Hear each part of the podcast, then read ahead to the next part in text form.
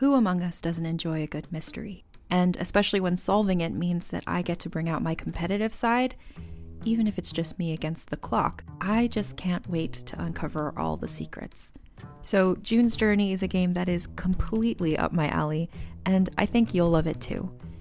In June's Journey, a hidden object mystery game, you play as June Parker, who's on a quest to solve her sister's murder and uncover her family's many secrets. Each chapter brings you deeper into the story, and it's set in the roaring 20s, so beyond uncovering clues, you get to experience the glitz and glamour of the time.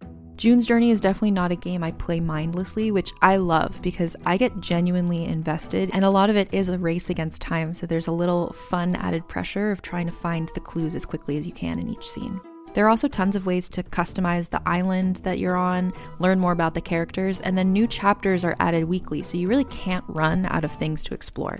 So if you think you're up to solve this case, download June's Journey for free today on iOS or Android, or play on PC through Facebook Games. June needs your help, detective. Hi, I'm Madigan from Your Angry Neighborhood Feminist, a podcast that explores the world through a personal, intersectional feminist perspective. Each Monday, I bring you a brand new full length episode covering something from a wide variety of topics. And then every Friday, come meet up with me again for a mini What's in the News episode so you can stay up to date on everything that's going on in the world. Check out Your Angry Neighborhood Feminist wherever you get your podcasts. And Ray John. Oh, hey! Oh my gosh, hello. I don't know if you remember us from before. I don't even remember you. Who the hell is this?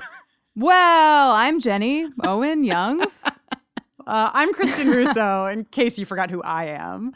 And we've been gone for like a hundred years, and we're back. Less gone and more just like stirring other soup pots momentarily. Ah, uh, yes, soup pots that we will tell you about very soon, as a matter of fact.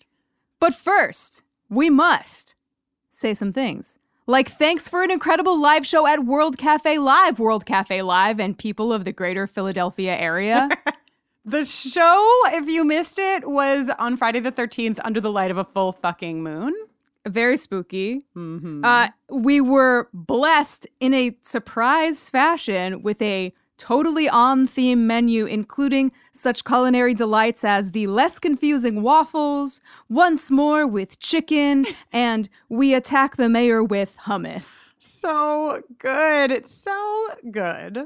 And we also want to thank the incredible folks from Amalgam Comics and Coffee House who came and tabled at the show with their incredible selection of hot, hot comics. Yes, if you live in Philadelphia or near Philadelphia or find yourself in Philadelphia, stop by Amalgam. Uh, they rule. And as a matter of fact, Jenny, we left them with two signed posters in their oh store. And oh so if you go into Amalgam, if you're one of the first two people to get to Amalgam and you say, Mom, you'll get one of those posters. Yeah, so definitely go in there and say mom as hard as you can and snag a poster if they if they are still in the house. And also we want to thank our incredible oh glorious special guests Ian Carlos Crawford of Slayer Fest 98 and Joanna Robinson of Vanity Fair and A Cast of Kings and The Storm and a million other things. And also, oh, a little podcast we'll talk about in a second called The Boiler Room. Ooh, wonder what that is. And we want to thank, as always, uh, our queen and yours, Kate Leth, who made us an incredible video fashion watch uh, that you will be able to watch soon and it will kill you. Kristin, oh. where can they watch that? Well, you can watch that over on our Patreon page. It's not behind any paywalls of any kind. If you just go to patreon.com slash bufferingcast or go to our website, bufferingthevampireslayer.com and click on Patreon, it'll be um, up there, one of the top posts if you're listening to this in real time. And Kate, you really want to watch the video. Like it, the, we, we've put some of the audio from the video in this episode, so you'll hear it, but it's really a visual experience, wouldn't you it say? It truly is, yeah yes, a multimedia extravaganza. we are doing our next live show. Fucking get this, guys. San Francisco at the Brava Theater. It's our first time in the Bay Area. We're going to be taping Fool for Love, which is an episode, to say the least, on December 6th. Uh, our patrons got first crack at a selection of those tickets, uh, but the public tickets for this event go on sale today, September 18th. 1 p.m. Eastern. The ticketing link will go up on the website, bufferingthevampireslayer.com. Just click on events. You'll see the event there. The link will be there. Also, our social media, we will share that link the minute it goes live. We don't know what's going to happen, but if we look to our history to inform this, uh, you want to grab those tickets pretty much when they go up because we don't know how quickly they're going to go. Yes, please join us in the haunted city of San Francisco for a magical live taping. If you know what's good for you, uh, there'll be lots of yelling as you'll be able to suss out what that'll be like when you listen to this episode. Oh, hell yeah. Oh my God, it's going to be so fun. We're doing so many live events. I know, is, uh, we What are. a time to be alive. It's al- alive. Um, Jenny, what's been going on with you over this uh, four month hiatus? What have you been working on? Oh my gosh, I'm so glad that you asked. I've been working on a ton of stuff, and two things of that ton I can say is that I've been releasing new music, new Jenny Owen Youngs music that I'm really, really, really excited about. I have a couple songs out uh, right now that you can hear Vampire Weeknight and Living Room. And there's going to be more on the way, and, and the vinyl and CD pre order is live on my website, jennyowenyoungs.com.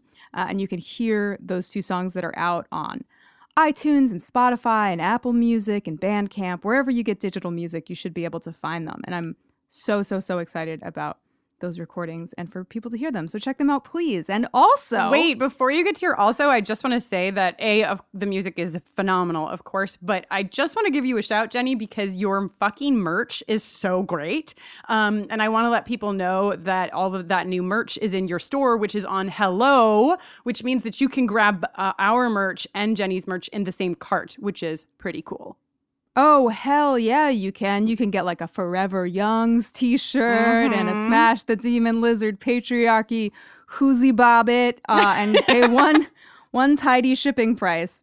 Um, absolutely. That's all my regular merch is, is on Hello. Um, my it's just the Night Shift EP pre order store that is separate and is living on my website, Yeah. um, which is not under that shipping umbrella, but regardless. Okay. The other thing the other thing that I've been doing that I can say is I've been making a new podcast with the incredible Helen Zaltzman of The Allusionist and Answer Me This. She is so smart and hilarious. And we've been making a podcast called Veronica Mars Investigations, where we're investigating a television program called Veronica Mars. You've heard of it. Yeah, we've got like five episodes out so far, and it's really, really fun. And Helen's so great, and we're like having a total blast. So please, please check out that pod wherever you get this pod. Yes, and there's a lot of crossover in Veronica Mars. A lot of Buffy alum are in that show, so it's pretty fun. Oh, uh, to At least eight or nine people, Yeah. including including the guy who played uh, Balthazar, the hot tub demon. Um, I also have a new podcast. Uh, it doesn't have quite as much uh, crossover, though Harmony and Kendra do both make appearances in my so-called life. Uh, I am doing a podcast rewatching all 19 episodes of that show, which is my favorite show of my childhood. It really was the most meaningful thing of my high school years to me, and I'm doing it with Joanna Robinson, and it is so much fun. So you can check us out at the Boiler Room. We're at Boiler Room Cast on all social media, um, and we are also just about five episodes in. We're neck and neck with our episodes, Jenny. oh my gosh, race you to the well. I'm there's definitely a few more gonna win. episodes of Veronica Mars than there are of my so-called life. I also want to let you know that for the first time ever, I'm bringing my all ages pride party to Atlanta, Georgia. The Tegan and Sara Foundation has sponsored us, and in New York City, this is our seventh year. We did it in June. It's so much fun, and we are bringing it to the South for the first time. You can find all of those details at allagespride.com or by going to my website, kristinnoeline.com. We will be in Atlanta on October 12th. We'll have youth poets. We will have music from B. Steadwell. I will be there hosting alongside Ashanti LaShawn, who is an amazing human and also uh, a big Buffy fan. So I'm sure we'll get into a little Buffy while we're there too. Uh, and I hope to see any of you who are near to Atlanta there with us on October 12th. It's 2 p.m. And again, you can find all of the information at allagespride.com. As someone who has attended and also performed at a number of your all ages Pride events, I just want to say that they are so special and I love them so much. And everybody should go because you will have so much fun. Aw, thanks, Jenny. Um, they are fun. They're very sweet. And one other thing that I worked on over the summer um, with an incredible team of people is an e-care package that I released through the website that I run called mykidisgay.com. It's an e-care package for parents and loved ones of trans uh, youth i say youth but it's really for uh, you know parents of trans people of any age um, it's a package that gives them advice and essays a music playlist that laura jane graced curated for us gorgeous yeah. imagery i know it's it's so special um, and it includes some incredible worksheets that i think are critical in having parents explore their own relationship to gender as they understand their kid um, and you can find all of that at mykidisgay.com uh, it's really a very special package that I'm so proud to have worked on amongst so many incredibly powerful and wonderful people. So you can check that out and send it, share it uh, far and wide, please, because it's a resource that I think a lot of people need. And a lot of those people who need it would not ask for it or look for it. So the more we share mm-hmm. it, the more those people will find it. Whew. Well, Jenny, now that I've said all that, I'm going to Anything dip. spooky happened in the last four months? Uh, you know, I'm so glad that you asked. So many things, in fact. I've really opened up a can of the spookiest worms. with... I love spooky worms. Yeah, oh my gosh. worms are really. Imagine a worm in a ghost it's Halloween costume. Literally what I imagined, Jenny. Like as soon Hell as yeah. we said spooky worms, I was like, oh my god, a tiny sheet. Oh, a tiny sheet with two worm eye holes. Um, Hell yeah. so, uh, yeah, without further ado, the season's first.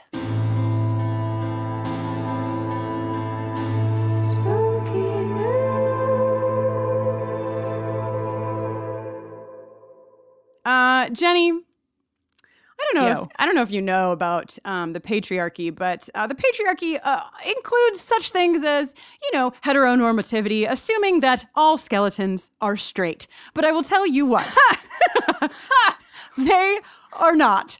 And what? very, very recently, um, the, so these two ancient skeletons were discovered in Italy in 2009. They were dubbed the lovers of Modena, and they have been synonymous with heterosexual romance because their little bony fingers were intertwined uh, when the skeletons were discovered. And of course, the archaeologists who discovered them were like, look at these lovers. They must be a straight couple. Well, Guess what? Aha! Guess you what?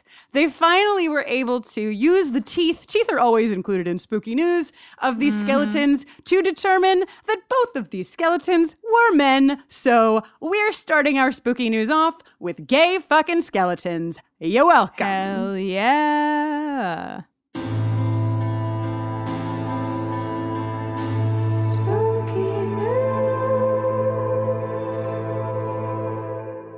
Okay, also, we're about to get into it, but just a couple more things. In case you missed it, our interviews with Oh My God, Seth Green, and Oh My Goddess, Charisma Carpenter went up this summer. Check them out. They're in the feed. Yeah, they're they were so much fun to talk to. And if you missed them because we were on break, go back and get them.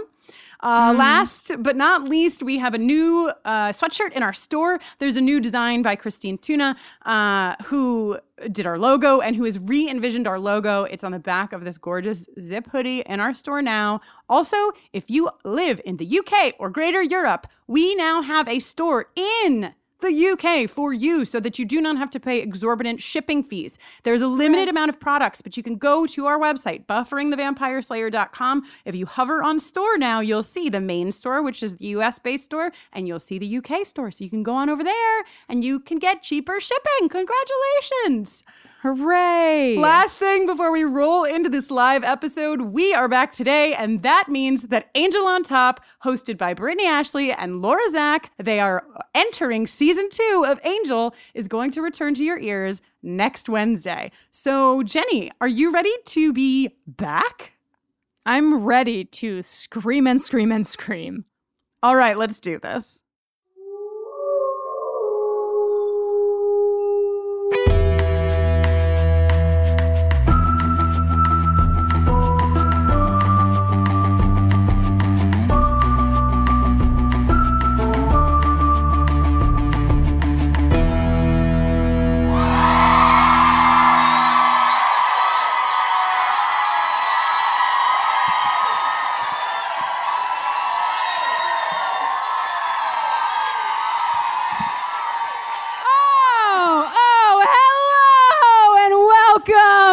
Buffering the Vampire Slayer, a podcast.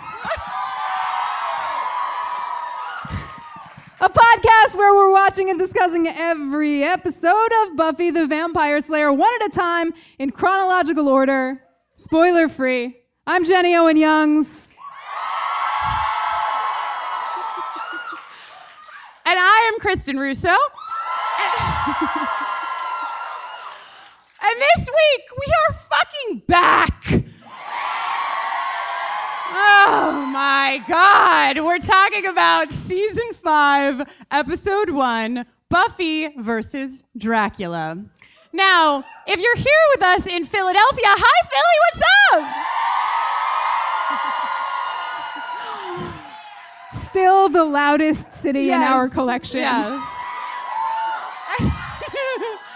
If you're here in Philly, you know that we are dressed up. But if you're not, you've probably seen it on the internet. Um, but, but we are dressed up as Buffy and Dracula for your entertainment. Uh, which is why we love Buffy the Vampire Slayer, because we get to buy red pleather pants and capes, right, Jenny? Yes. Uh, Line item in the budget pleather pants, boob windows, another set of wooden stakes. Kristin keeps giving them away. I know. I was like, I think I gave all the stakes away.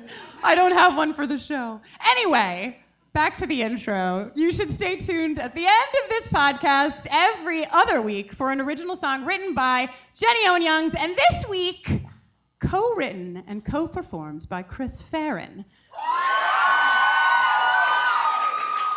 Recapping the episode that we are discussing. Buffy versus Dracula was written by Marti Noxon. Directed by David Solomon. And originally aired September 26th, 2000. Did you want to talk? Did you want to talk about your birthday? No, I'm good. Okay. I just listen. I'm sure that some of you follow us on social media at BufferingCast. Thank you. Uh, but if you do not, tonight is Friday the 13th. you you do not need to follow us on social media to learn that fact. You That's public domain information. It's also a full moon. You guys. Oh wow. No prompt needed. You guys, if you didn't see us freak the fuck out on social media yesterday, we learned that the last time it was a full moon on Friday the 13th was October 25th or something like that, 2000, which was like three weeks after this episode aired in real time. So we have melded the full moons together. I don't know what it means, but just like everybody be safe tonight, you know what I mean?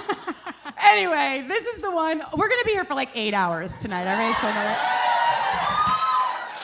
We've missed you. You've missed us. We've missed each other. There's a whole lot of missing going on.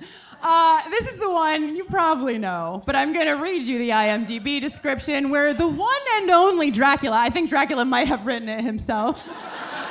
The one and only Dracula makes his way to Sunnydale and immediately has everyone enchanted. Even Buffy might not be able to resist his charms. Oh Dracula definitely fucking wrote this. Oh, okay, Jenny, you can start everybody off because I'm wearing a turtleneck sweater and underneath it I have a tank top, and a turtleneck sweater is not appropriate stage attire, so I have to take it off while you talk. Whoa! Apparently not. Or Apparently we they want to focus. sit here while I sexily take my turtleneck. Wait, wait, wait. After you take that off, do you want me to pull? Should I pull off one of your boots real slow? Isn't that what comes after the turtleneck? Season five, we're getting fucking wild. All right. So anyway, speaking of wild, want to talk about Riley's elbow? Come on, I know you want to talk about. It looks Riley's great. So Buffy's in bed, we see Riley's elbow, whatever. And then we see are you thinking about Riley's elbow?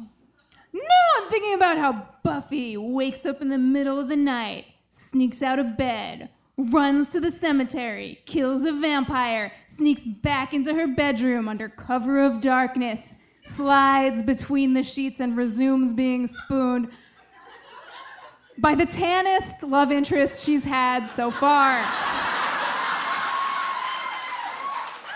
And perhaps ever will have. Maybe. Perhaps. So I so here's the thing. You said that they spooned Jenny, but I, I don't mean to make this whole episode about Riley's elbow. But when Buffy gets back into bed, she lays her head upon Riley's bone of his elbow to go to sleep. And so I have a question for you, which is if you get to have Riley forever, Jenny, Even I don't want Riley forever, but go on. Uncovering the truth. Okay, if you could have your way with Riley, what do you want from Riley? Just toss the old pigskin around. okay.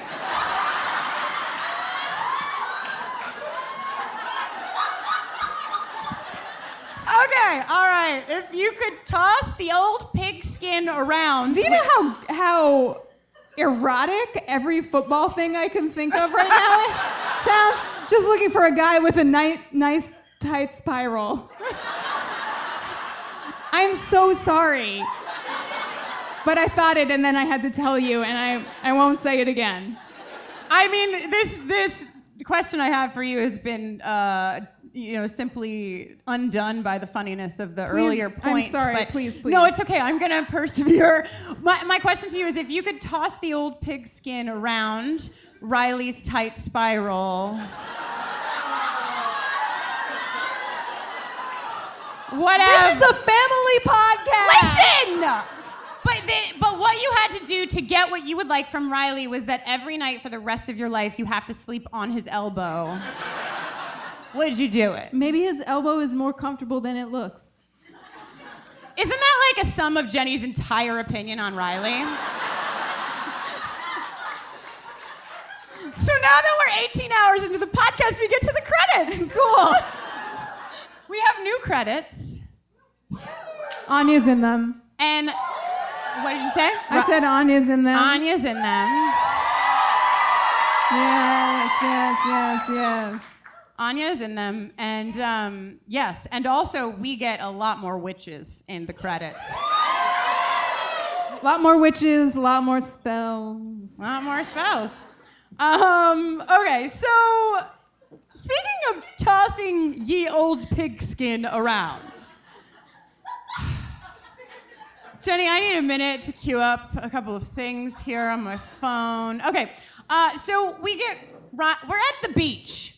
It's California. Nobody fucking goes to the beach, which is why I think this is the only time we'll ever see them at the beach, Yeah. probably. Once in seven years. Yeah, it's true. It's true. So um, we're at the beach, and everyone is assigned to uh, appropriate roles. I think. I think Xander is looking hot. I know. I know. But he's looking pretty hot. He's like gotten some muscle. He's wearing a tank. Anyway, whatever. Anya's looking good. Yes. Okay, we see where you're all at. The witches are fully clothed reading tarot. right on the fucking mark, right? You know how it is. I always read tarot in my flannel on the beach. Humming to Tegan and Sara. What else am I doing? Um, Riley and Buffy are playing some beach football, aren't they, Jenny? They are. Are you not going to say anything about this scene because it doesn't support your thesis? No. My thesis is just Riley's not as bad as everybody who needs to shit on Riley all the Okay, time seems to okay, think. all right, all right, This all is right. a you're we're about to see something that I'm sure you're gonna love talking about very much. So they're throwing the football back and forth, and Riley's literally like his first words of the season are to tell Buffy that she throws like a girl, to which mm. I say thunderclap. The patriarchy. Oh my god, it was like a patriarchy wave. Okay. And then I'm saving the Riley jingle for later. Hmm. Okay, so we're at the beach. Yeah. You like seeing Riley get spiked in the face with a football real hard. Riley- So hard that it deflates. Yeah, Riley gets slammed by a fucking football because that's what happens when you tell somebody that they throw like a girl because it's wrong in so many ways, and I Uh-huh, won't go uh-huh. into them here. Um, and then of course, the last thing that happens at the beach is that Willow uses her incredible prowess. She could just make fire out of nothing. All of a sudden, she's been busy between seasons. Willow's like, "Yo, I've been queer for like uh, a few months." Boom, fire. That's how it works. Yes. Uh, and then the CGI storm of hell rolls in. Spared no expense. None. They were literally like, is there a filter that says rain? Just drag that over the top of the. That's good. Then we go to a spooky Yeah. castle. Yeah, some world weary delivery gentlemen are unloading a big box of dirt, and then they get murdered for their trouble. That's too bad. I felt like we were just getting to know them. It is also like one of the dudes is dressed in a very reasonable rain slicker, and the other dude is not wearing one, and the other dude is like, I'm, just, I'm getting soaked, man. And it's like, first of all, it's pouring. Of course you are. Second of all, why didn't you wear your rain slicker, sir? Uh huh. Uh huh. I know we have a lot to talk about. I shouldn't be focusing on rain slickers. Why don't you take a moment to focus on the world's largest scanner? Yeah. Did you see that thing? It was about the size of Giles' car. Also, I'm pretty sure the first line in this scene at Giles' house is "Let's get scanning." also, at one point, Willow says, "Labeling your amulets and indexing your diaries." I know it makes. Keep going, Willow. Hmm, hmm. Um. Okay, so let's be real. By the season seven, it's just gonna be like us doing stand up about Buffy. We're not even gonna talk about the episodes anymore. But so in this scene, Giles is like, "Hey, Willow." I've been around for four seasons, and out of all of the characters, I know who can keep a secret the best. Yeah, it's definitely Willow. Definitely Willow. So, so Giles is like, I, I know I'm not needed anymore. Which is just not true. It's patently untrue, sir. It is. Uh, and he tells Willow that he's going to be going back to London. Uh, to London? Is that where he's from? I said London. Yes. He's from he's from the UK. Suddenly, your uncertainty is making me feel very uncertain. Now, I I know that Giles has couched it like he needs to go back because he isn't like really needed, but I also just wonder a little bit if maybe he and Olivia have been exchanging nudes. You know what I mean? I just think like maybe Giles is like I'm not needed, but also Olivia's back there. Mm-hmm. Um, uh, also, Giles is drinking out of a fucking teacup. Where the fuck is the green mug? Honestly, Green Mug Watch begins. Season five, episode one. okay. Are you ready for some research that I did? I'm ready. Okay, so Buffy's having dinner with her mom. We're like kind of learning some exposition-y, like, oh, Buffy's been home all summer, and now she's getting ready to go back to school, and it's gonna be so quiet around here without Buffy. And can we hang out and go get ice cream? But no, Buffy's got to go uh, patrol, you know. And then Buffy is in the freaking cemetery fighting a vampire and we'll talk about like the stuff that's actually relevant to the episode in a second but i wish to communicate to you that while she's fighting this vampire she does a freaking move yeah she does a hmm, she does a, a Rey Mysterio Jr. special move that I watched a bunch of Rey Mysterio Jr. signature moves compilation videos on YouTube so that I could determine the name of it. Because we all know that Rey Mysterio Jr.'s number one move is the 619, which is the area code of where he's from. And that move consists of him kind of like beating his opponent into like a stupor. So they're kind of like against the, the ropes facing out of the wrestling ring. And then he comes running at full tilt up to the ropes of the wrestling ring. You know, there's like one, two, three, right? He grabs the top two and whips himself 360 degrees around, basically, in a, a circle, kicking his opponent in the face. He's like totally parallel to the ground. It's very beautiful. Now you know that if you didn't know it already. But the move that we're going to talk about today is actually called the Tilt-A-Whirl Head Scissors Takedown. And what that entails is Buffy or Rey Mysterio Jr. wrapping their thighs around the neck of their opponent. So they're kind of, um, the opponent is standing, and then they're kind of like sitting on their shoulders. Buffy's sitting on the shoulders of the vampire facing him. And then she like swirls herself around, pivoting while holding herself fixed to the body as she rotates. But as that happens, she slides down the neck so that by the time she like whips around in a circle, she's gone from holding the neck with her thighs to holding the neck with her ankles, and then she uses her ankles to end all of the momentum of her body to whip her opponent across the cemetery. And now you know the most important thing that happens in this episode.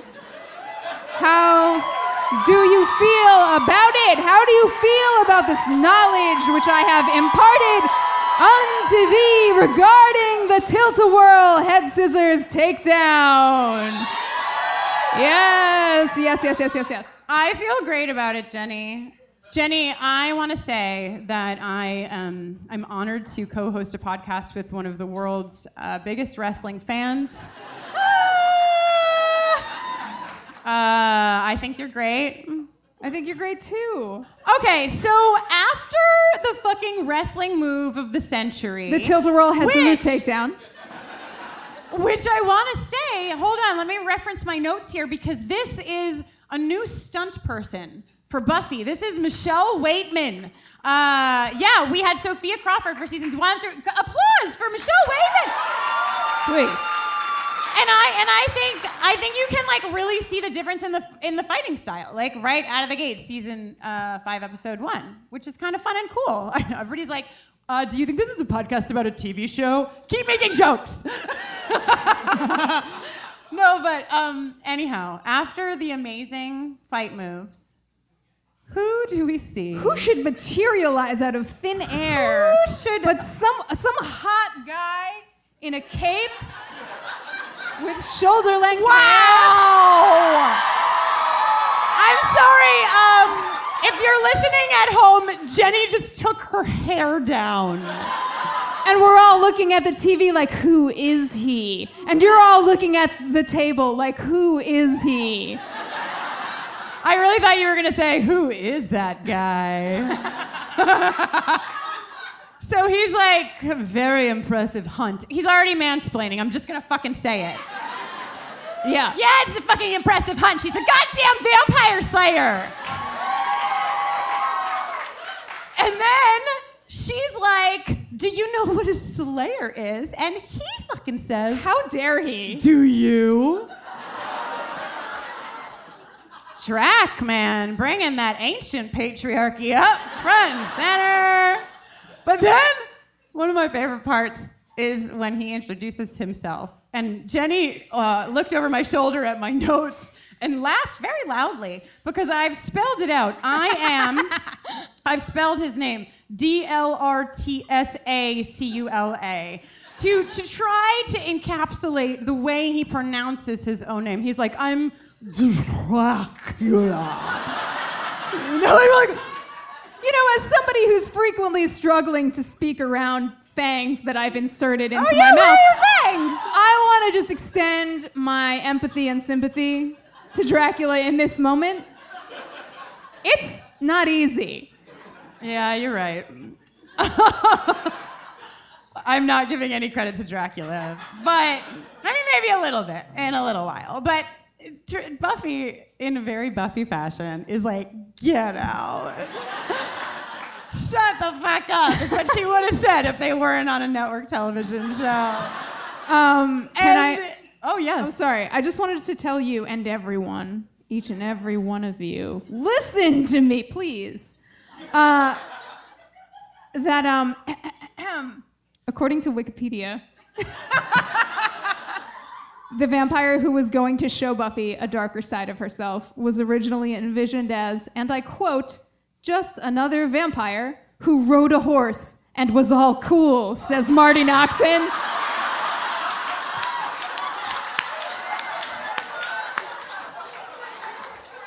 I mean, oh she's not wrong. Like that sounds pretty good. I'd watch that show. Marti Noxon describing what she wants out of Dracula is like me trying to describe anything sports related. I'm like, you know, it's like there's balls and sweat. Sorry.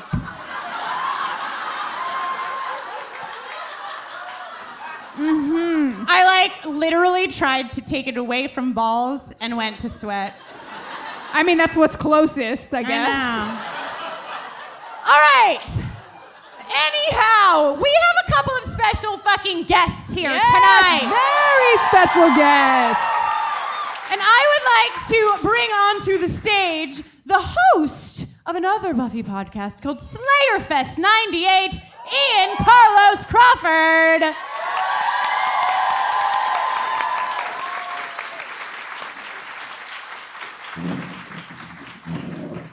Hi. Hi, Ian.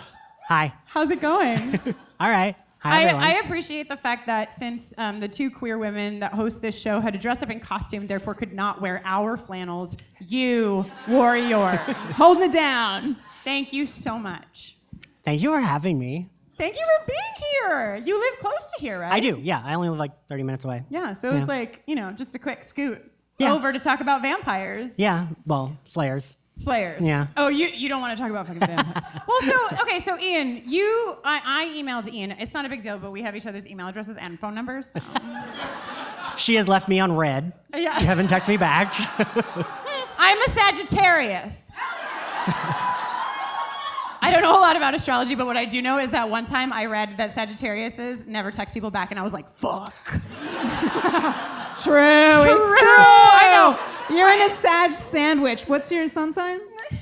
uh, I don't know. I'm an Aquarius. You're an Is Aquarius. is yeah, that sun that's your sign? sun Oh, okay. Yeah, yeah, that's your yeah. main. That's the All right. one that, that everybody knows. You're an Aquarius. Beautiful. Aquarius. Okay. No, no. Um, okay, so Ian, when I emailed you, Yes. I said, Ian, is there a, a particular part that you want to talk about? And you were like, yo, one of my favorite scenes. Also, you fucking love this episode. And I do. This is one of your favorite scenes. So what's up? Tell us. Um, I think this like scene encapsulates everything that makes Buffy fucking wonderful. Um, am I allowed to curse? I just people always people always ask that on my podcast, and I was like, wait, I didn't ask that. You can literally just say fuck up here for 10 minutes and it'll be fine. I won't, but that is a good offer. Would probably get us good press, you know? Um, New experimental podcast. Uh, yeah, I don't know. I think that it encapsulates everything I love about Buffy. Like, Dracula's there being all like, I am Dracula. And then she's like, oh my God, get out. And for me, that's like, oh, this is why I love this show because they can have this like serious character. I don't know. Do we even want to call him a monster? He's like barely a threat. He reminds me of like a soap opera villain. I don't know. He's, he's a threat in his thrall, Ian. Right. You know? He might not kill you, he'll just woo you. And I just like, for me, that's perfect. Buffy's not taking him seriously for like one moment, and he's taking himself uber seriously. Uh, yeah, I love that. so, Ian, yes. tell us some of your some. Who's your favorite character in Buffy the Vampire Slayer? Oh God. Um, I don't know. I like. I feel like I love all of my babies, so I love all of them. Yeah, but which baby do you love the most? I I even sometimes defend Xander on my podcast. Sure. Not that I think he's great. I just think he's like, okay, I get it. Like, he's not great, but like he I does don't. He does good stuff sometimes. Yeah, no, Yeah, he no, does. He's on a journey. He's become the heart of the Scoobies. We're learning. We're learning. You know. Uh, That's me to Yeah. Xander. We're learning. We're learning. but like, I am a gay man, so Cordelia and Anya are my favorites. Fucking yeah. Hell yeah.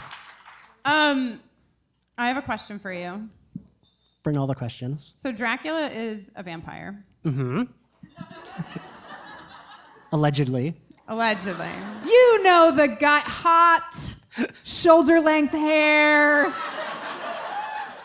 pale, pallid skin. What are you doing later, Jenny?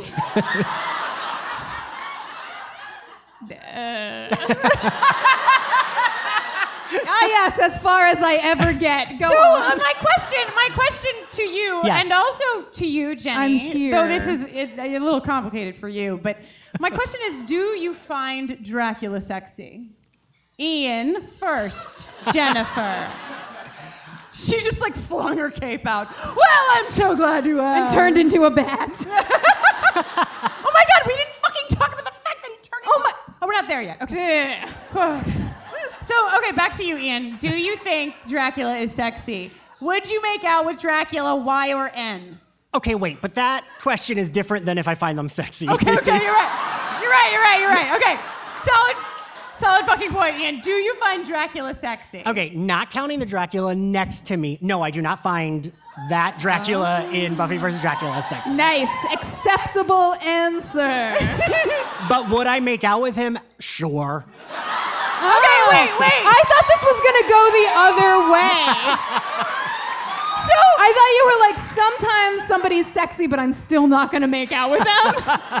Wait, that was a total reversal. You had so much faith in me. I, I, I feel, I feel connected to you in this moment because I feel like maybe the reason that you're like, well, I don't super find Dracula sexy, but yeah, I would make out with him because he's like this historical figure. oh, because he's famous. Yeah, Yeah, Kristin. You are both giving me way too much credit. No, just like if he said he wanted to, I'd be like, okay. In case anyone is wondering for later.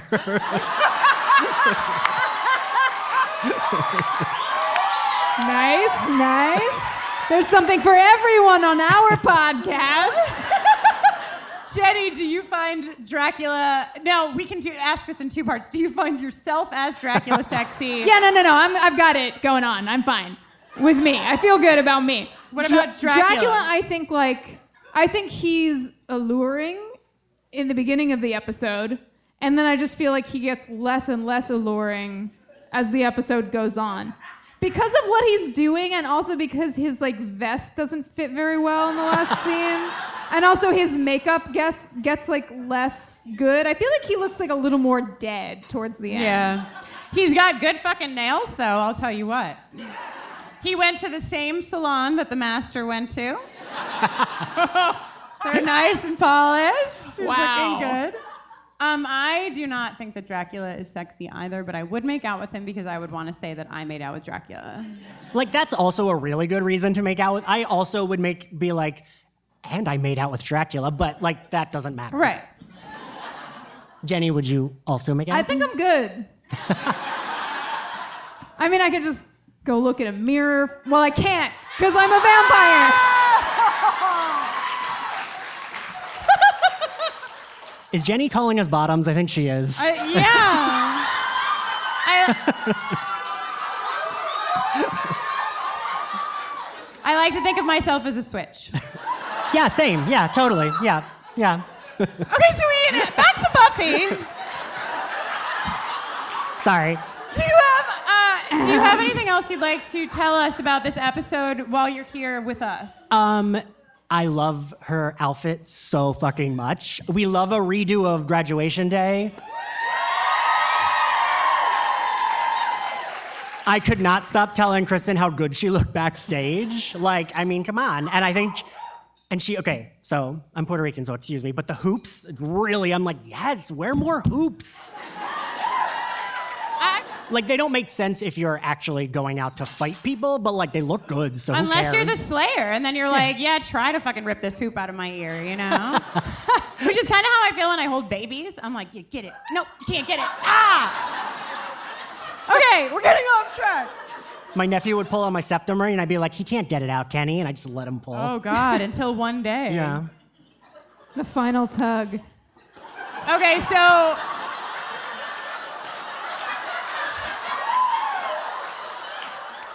Wow, you, uh, suddenly I'm I'm yearning for the you know innocent days of of football innuendos. Uh, you bring a gay guy on stage, and I bring like the filth, Lord. I'm sorry You're like, for I being will make out with you, keep the hoops. Yeah. and also, do you like my flannel? Hitting all the boxes. Um, Well, do you? do I like your flannel? Yeah. I'm fucking gay. I love your flannel. I Okay, I'm gonna let you guys all in on a secret. This is actually not a flannel. You're it's right. like an Oxford, You're so right. it just happens to be plaid. Expose me on stage. No, no, I'm exposing Kristin. Bad lesbian, can't tell flannel. Oh, I had worked so hard to get that 10 punches on my card. Now I'm down to nine. Down to nine. Mm, I gotta fill one back in. Uh, Ian, we are just delighted that you joined us here tonight on this stage. Thanks for having me. Thank you for Thank you being for being here. here. Ian Carlos Crawford.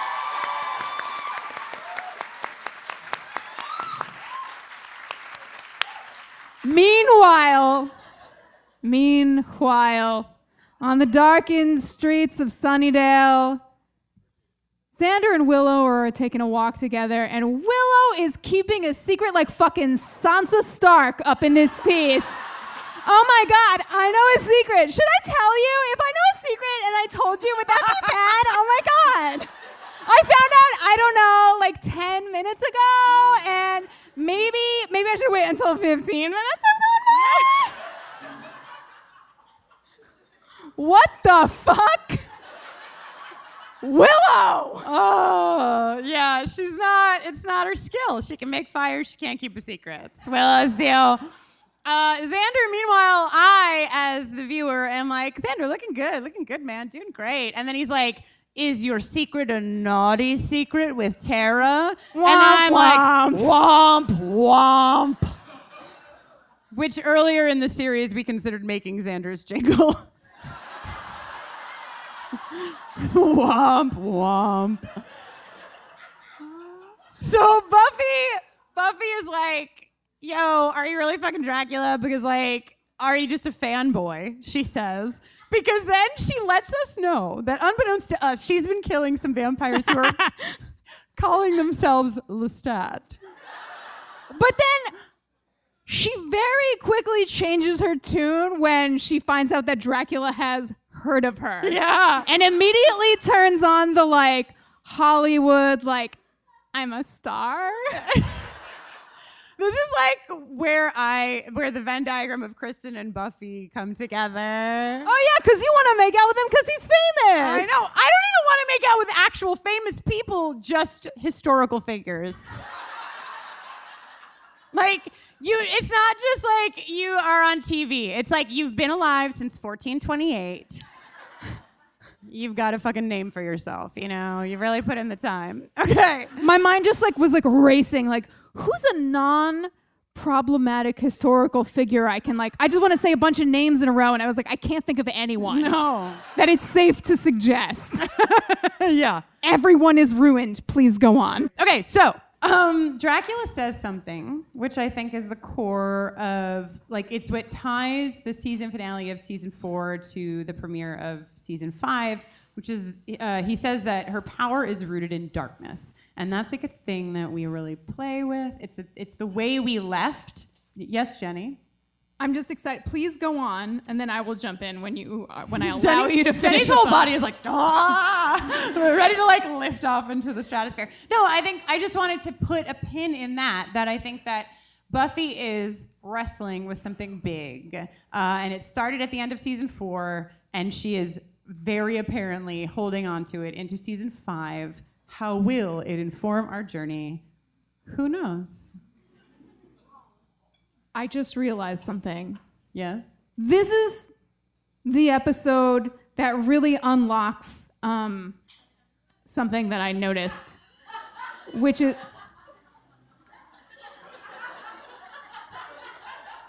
Buffy um, is Batman?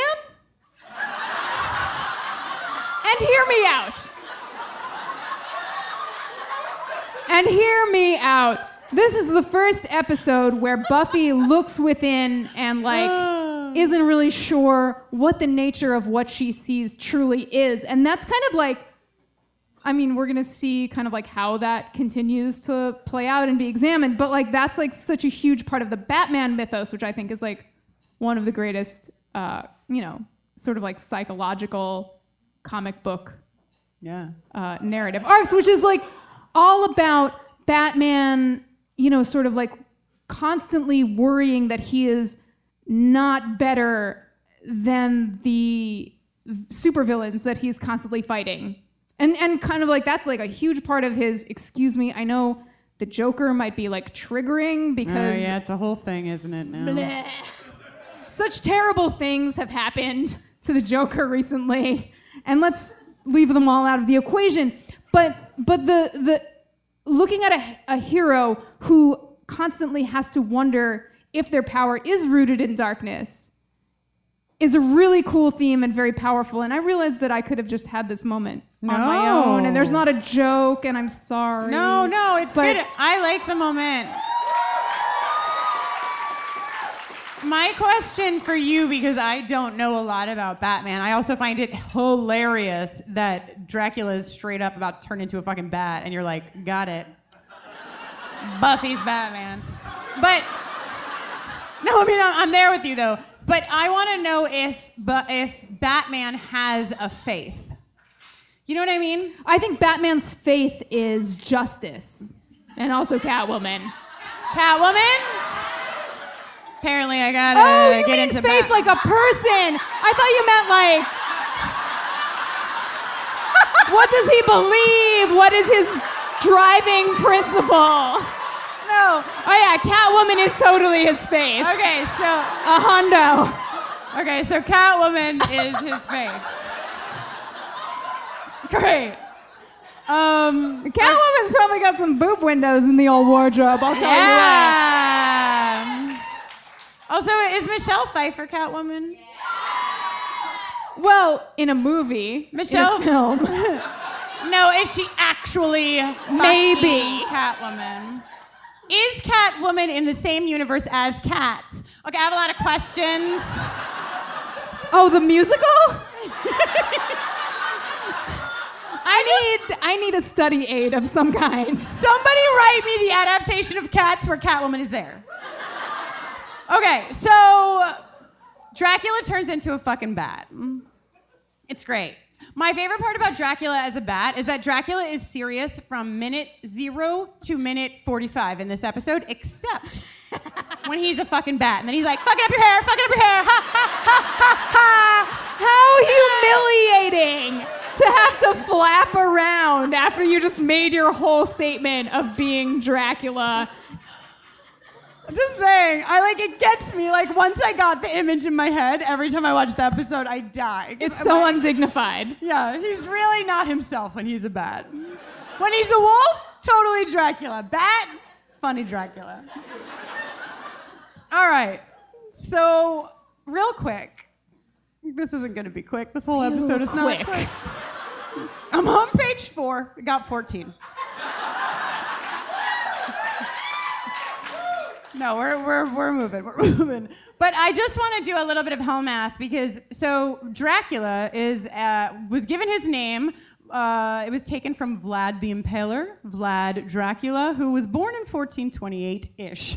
Wikipedia Wikipedia is real specific on like when we were born, but like when it comes to Vlad Dracula, it literally was like 1427 to 29 question mark.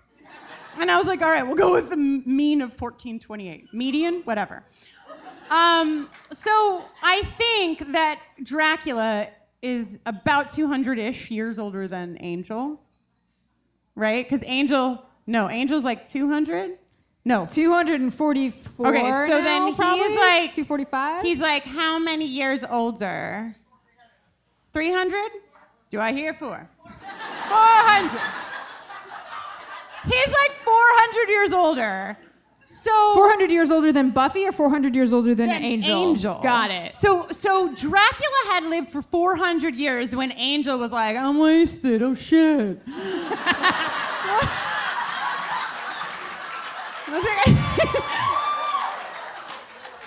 Right. Uh-huh. And so I just like I want to take a moment to think. Like I just want to have a moment where we all think about like what does Angel think of Dracula? Because I I'm sorry, Angel thinks Dracula is a bitch. Is that what came from the audience? Interesting analysis. I think that Angel, because there's a lot of things. I I want to say that I think Angel gets his Dracula wear at Pottery Barn, which we've discussed. But I do think that Angel pulls a lot of things from the Dracula book. So I actually think that Angel is like, whatever. And he's like, That guy "Ta- sucks. Yeah. But then is like, is this the right length? I can't. I wish I could look in a mirror, but I can't. But he looks so cool. you know, it's not time for capes anymore, but maybe I'll just get like a really long black trench coat. Yeah. Oh, candles? I've got plenty. Don't even get me started on Immolation Watch in this freaking episode. Dra- Dracula's like sitting inside of a candelabra. He's he is surrounded. I mean, Buffy has seen Angel surrounded by fire for years, and he and Dracula is surrounded by so much fire that even Buffy is like, "Yo, dude, um, you might want to like fucking think about this shit." 'cause-" I feel like the timeline might not be, I'm not quite clear on the year of release, but like in a few years when it comes out, do you think that Dracula privately listens to Evanescence? He's all like, My immortal, this is my jam. Play. Um, Lauren, when you edit this episode, will you please play all the things she said, all the things she said? That's. Wait, whoa, whoa, whoa, whoa. That's tattoo. Oh shit! Lauren! whole other vibe. Well, I my Dracula listens to tattoo. um, all right, back on track. Will we ever get out of this scene? Yeah, we're gonna go right the fuck face first into Riley being an idiot again. We're at Giles's house, Okay. and Buffy is like, whatever, I fucking saw fucking Dracula. And Riley is like, I heard you the first 20 times. Whoa, whoa, whoa. He says it way more charming than that. And also in this scene, everyone who was their significant other is feeling insecure That's true. because their significant others are like, Dracula, wow. Which I totally get because, you know, the shoulder length hair and the cape. Relatable content. Uh huh. Please go on. Whatever. I'm just like, here's the thing. Fine. Riley's jealous. Tara is jealous, which is really cute. Somehow it's cute when Tara does it. I know. I'm like, fuck, my bias is showing. Um, well, because because Tara is jealous because she's like, but did you really? And Riley is jealous, and he's like, ugh.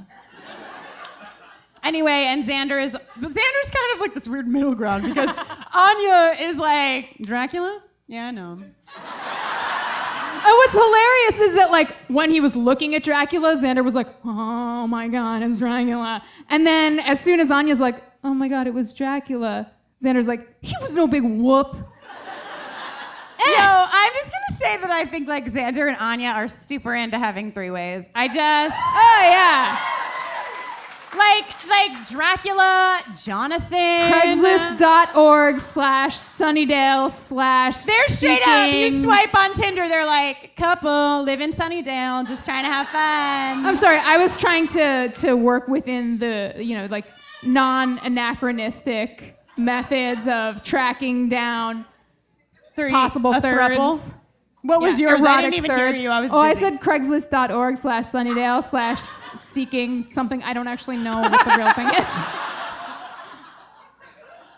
Oh, okay. So anyway. So anyway, we go through the scene. Willow is doing Willow is keeping it real cool. Willow, you guys.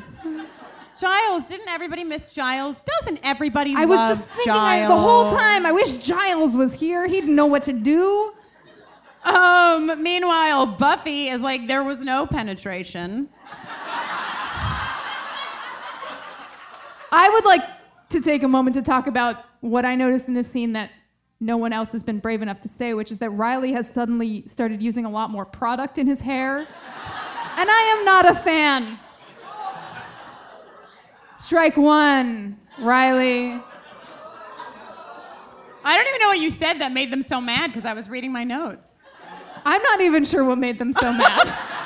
I was saying I didn't like something Riley did, and I thought everybody would be with me. Oh. They were that's okay. shocked. They've gotten used to you. I've brainwashed them. Riley, medium. Are you saying?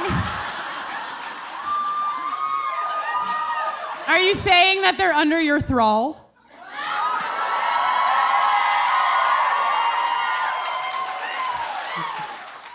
Sounds like they're saying it.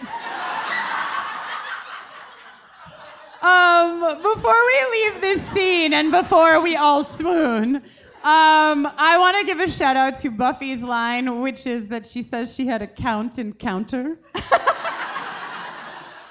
then I want to take, I just gave Buffy 20 points for saying count and counter, and I would like to take them away for when she says, a little sugar and I'm all yours.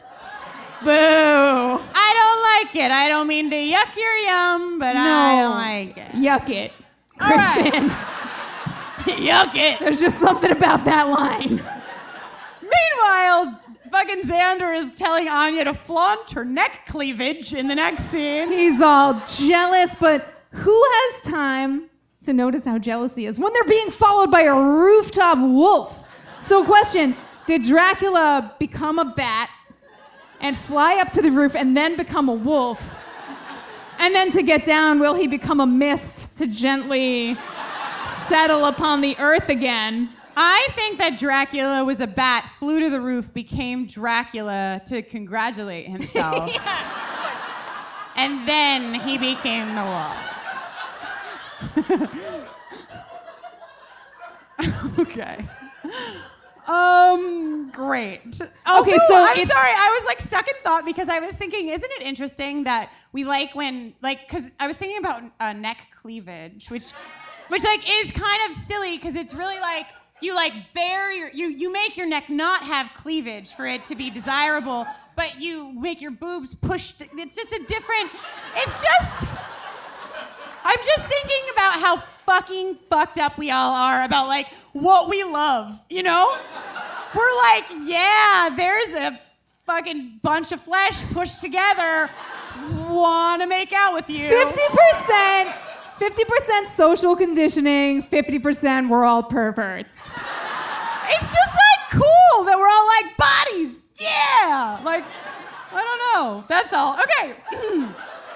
In other important news, Xander has a specific day of the fucking week where he cleans his white clothing. It's actually, I think, his mom's day. oh, that makes more sense. So it's White's Day. Anya doesn't like the smell of bleach. She goes home to her apartment, which I don't think it's a spoiler to say we'll see it in the not too distant future. And her mm-hmm. apartment is fucking sick. I don't know why they're not always fucking at her apartment. Why would you ever go to Xander's basement? But you're not there yet. So Anya's probably like, this is my space, you know? true. All right. So Drac and Zan. Willow calls Xander Zan earlier No. in the episode, okay? No. Drac and Zan. No. Drac and Zan are hanging out. Zan's like, no poofing. And Zan's like, ha ha ha, do what I say. And Xander is like, yes, master. And I kind of like it. Sorry. Me too. And I also like Xander like giggling. Yeah. He's like, we're in cahoots. That's the thing. If Xander could just be a bottom, I would be into Xander. You think Xander's in that relationship with Anya and No. he's not a bottom? No, no. I do. I do. Okay. I do. You mean like socially a bottom? right? No, I, that's what I'm saying. I'm like Xander is like great when he is bottoming, which he totally hundred and thousand percent does with Anya. But like in the world, I think he tries to pretend like he's. I wonder why Joss hasn't called us yet. Wow! oh my god, if I could like do that cartoon like blah, blah, blah, blah, I would. Okay, so whatever. Xander is Dracula's minion. Into it. We go to Spike's crypt. Oh my god. Yo, Spike. Oh. Sorry. no, go please. You know when you're a vampire? You get it. And and you're like, "Welcome to my crypt. The only things I keep here are a thousand lit candles." And one weapon that shoots projectiles made of the exact material that if it pierced mine heart, I would be dead. fucking Spike, you guys. He doesn't care. And Spike's like, uh oh, Riley. Yeah. Don't kill me. Spike. Spike's like, oh Riley, I forget how to use this crossbow. Can you show me? And then they do the ghost thing, but with a crossbow.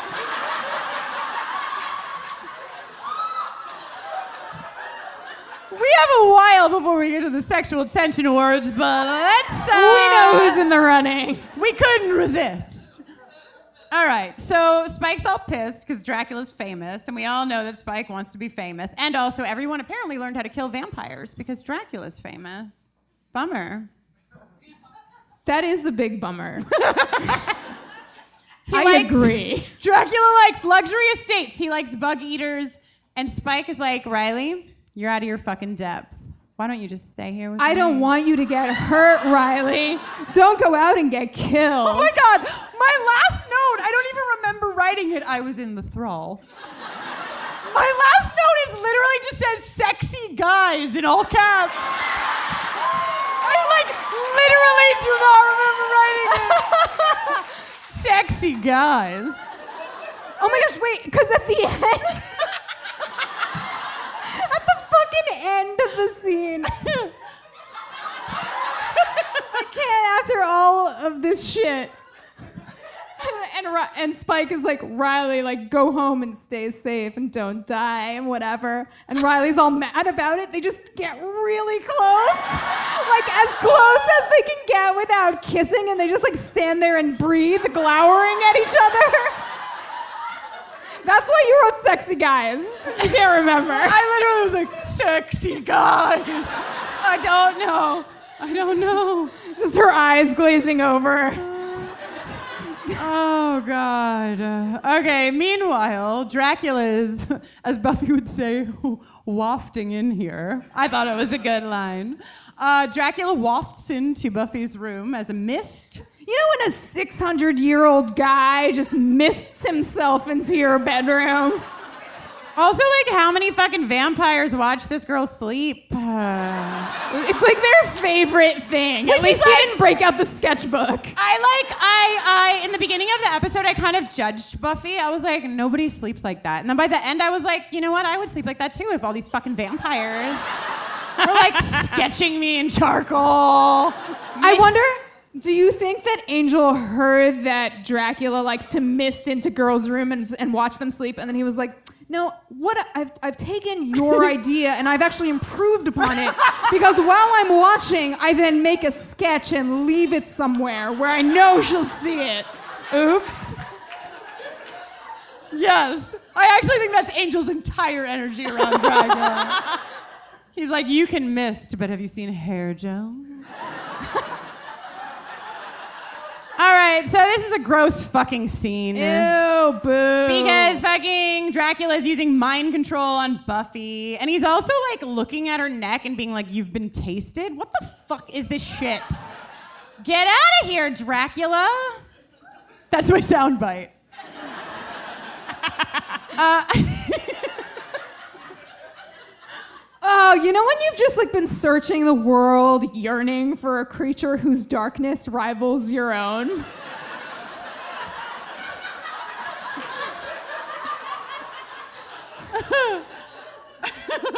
uh, shout out to Sarah Michelle Gellar for her fucking.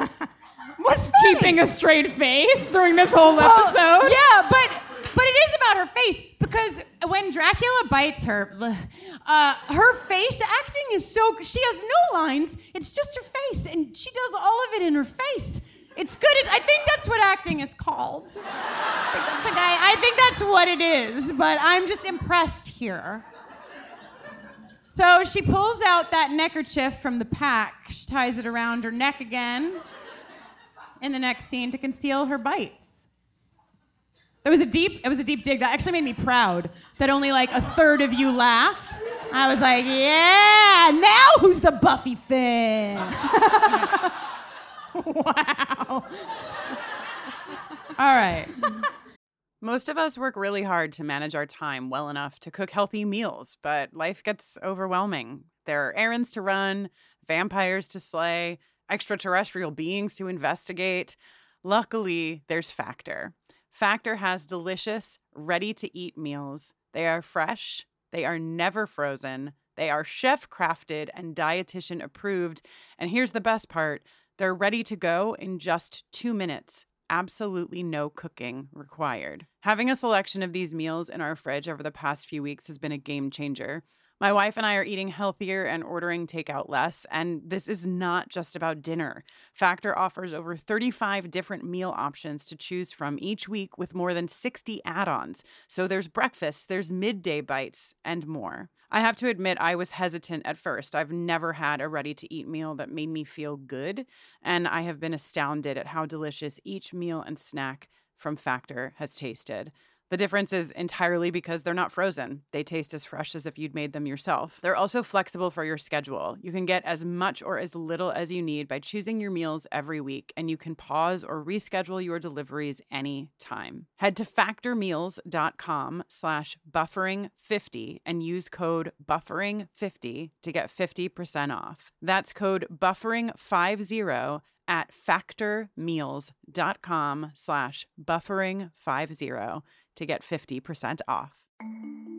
As a podcast network, our first priority has always been audio and the stories we're able to share with you. But we also sell merch, and organizing that was made both possible and easy with Shopify. Shopify is the global commerce platform that helps you sell and grow at every stage of your business. From the launch your online shop stage all the way to the did we just hit a million orders stage. Whether you're selling scented soap or offering outdoor outfits, Shopify helps you sell everywhere. They have an all in one e commerce platform and in person POS system, so wherever and whatever you're selling, Shopify's got you covered. With the internet's best converting checkout, 36% better on average compared to other leading commerce platforms, Shopify helps you turn browsers into buyers. Shopify has allowed us to share something tangible with the podcast community we've built here, selling our beanies, sweatshirts, and mugs to fans of our shows without taking up too much time from all the other work we do to bring you even more great content. And it's not just us, Shopify powers 10% of all e commerce in the US. Shopify is also the global force behind Allbirds, Rothy's, and Brooklinen, and millions of other entrepreneurs of every size across 175 countries. Because businesses that grow, grow with Shopify. Sign up for a $1 per month trial period at shopify.com slash realm, all lowercase. Go to shopify.com slash R-E-A-L-M now to grow your business, no matter what stage you're in shopify.com slash realm.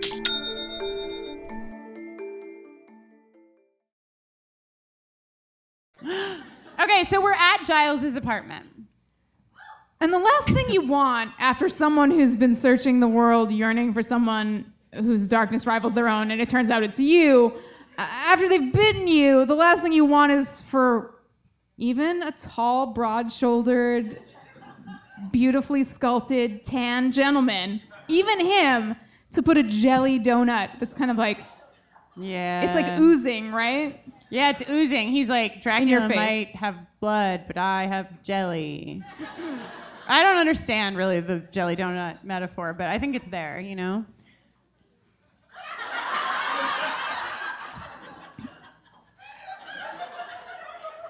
Yes.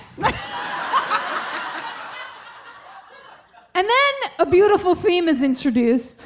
In music, a beautiful theme can be introduced, like in a, a classical piece, a melodic theme can be introduced. And then as you continue to hear it throughout the piece, over the length of the piece, it can be developed using like different uh, harmonic context and different instrumentation and like different dynamics. And it's very cool. And the dynamic that's introduced here is Xander saying, "The Dark Master, Bader."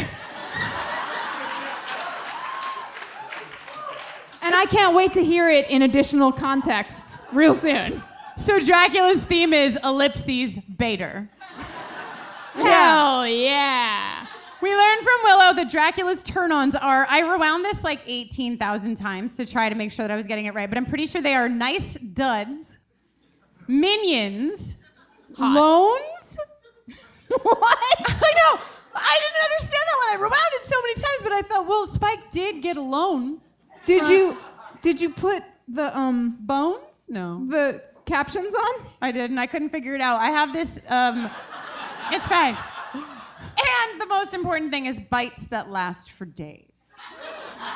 Which, like, I am also into, you know? Sure. Just like, I, I all I'm trying to say, I, it's like, it's like, you, you know, you all just fill in what you want to fill in. But what I, what I meant is, like, I just, I really like that Dracula takes his time. I think it's nice. I gotta go. Okay, so the theme comes back again. Unholy Prince. Bader. won't catch me as saying that. I won't give myself away.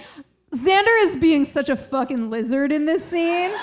He's just literally. like anxiously licking the air, I don't know, and his lips and like grabbing that that spider, uh, twitching and trying to throw everybody off Dracula's scent very ineffectively. He does a good job at eating the bugs, Xander. Incre- it's very convincing. I think it's very convincing. I and, salute him. And I don't want to eat a bug, but like it was the closest I got to wanting to eat a bug. That's too, that's actually too far. I know, I can tell. I know how to feel their energy. And they were like, ha, uh, uh, And you lost us at that last Yeah. curve. God, one time, who's that woman's name who, uh, her arm, the claw, Gwyneth, Gwendolyn Post? Yeah, I remember that live episode where I compared Gwendolyn Post to Hermione Granger. no, thank you. Absolutely That not. was the moment I learned how to read an audience. I was like, oh! All right. So the other thing that they talk about is that Dracula. It's not enough for Dracula to just like kill and drink someone.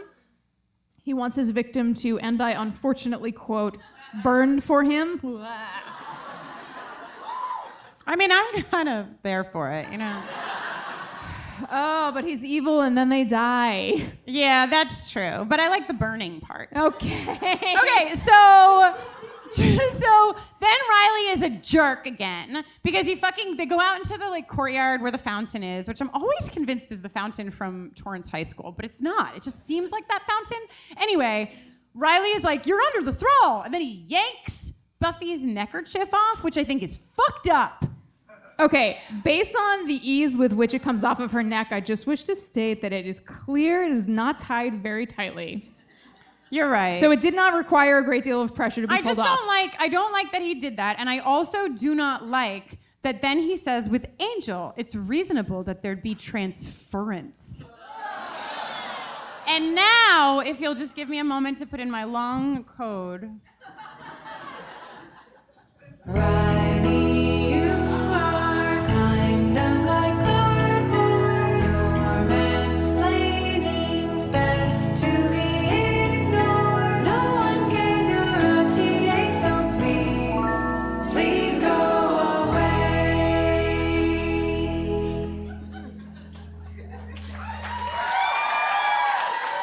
Thank you. Pleased with yourself, are you?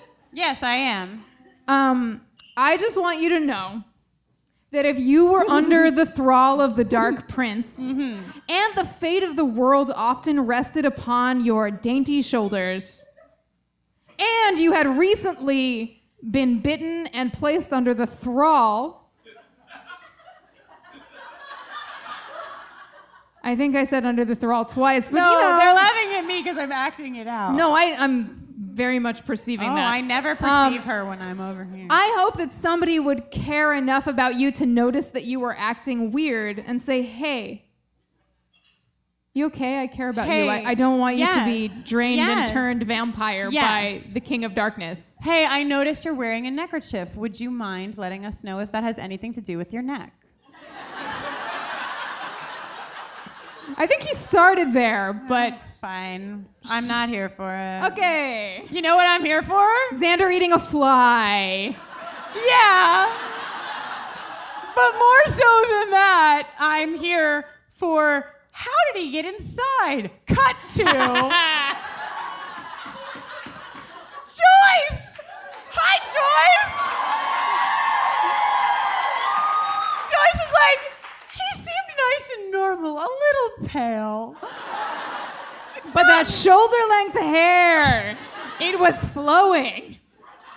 And then, as fucking Willow and Tara like put their tarot cards in their queer bag and they pull out their sage. Oh my god. This is what they do with the sage. I'm sorry. wow, Jenny. That's basically I'm not doing even that and winking. describing that to our listeners. Okay, that's fair. I'm. You said ball sweat. I feel like score-wise, we are even at best. Actually, yeah, okay. All right, so so Joyce is like, sometimes you feel like giving up on men altogether. What's that like? And Tara looks at Willow for all of us and is like, ha ha ha ha.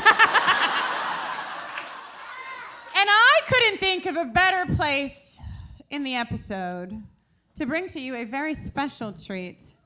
A treat that's coming to you from the great unknown. Um, Kate Leth has made us a video.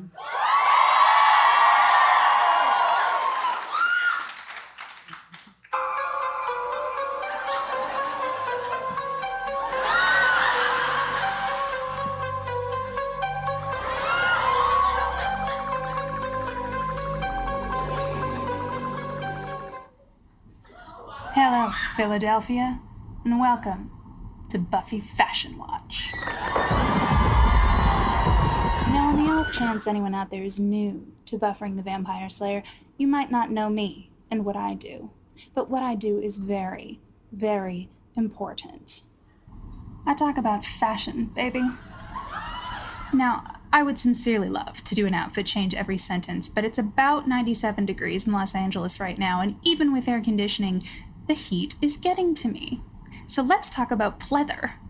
Now, this episode kicks off season 5 and supposedly takes place during summer, seeing as how we see Buffy and her friends outside talking about how it's summer in the summer in the beginning of the episode. and yet, Buffy wears full length, kind of flared pleather pants twice in this episode. Two times. Now, when I say pleather, what I mean is fake leather of any kind.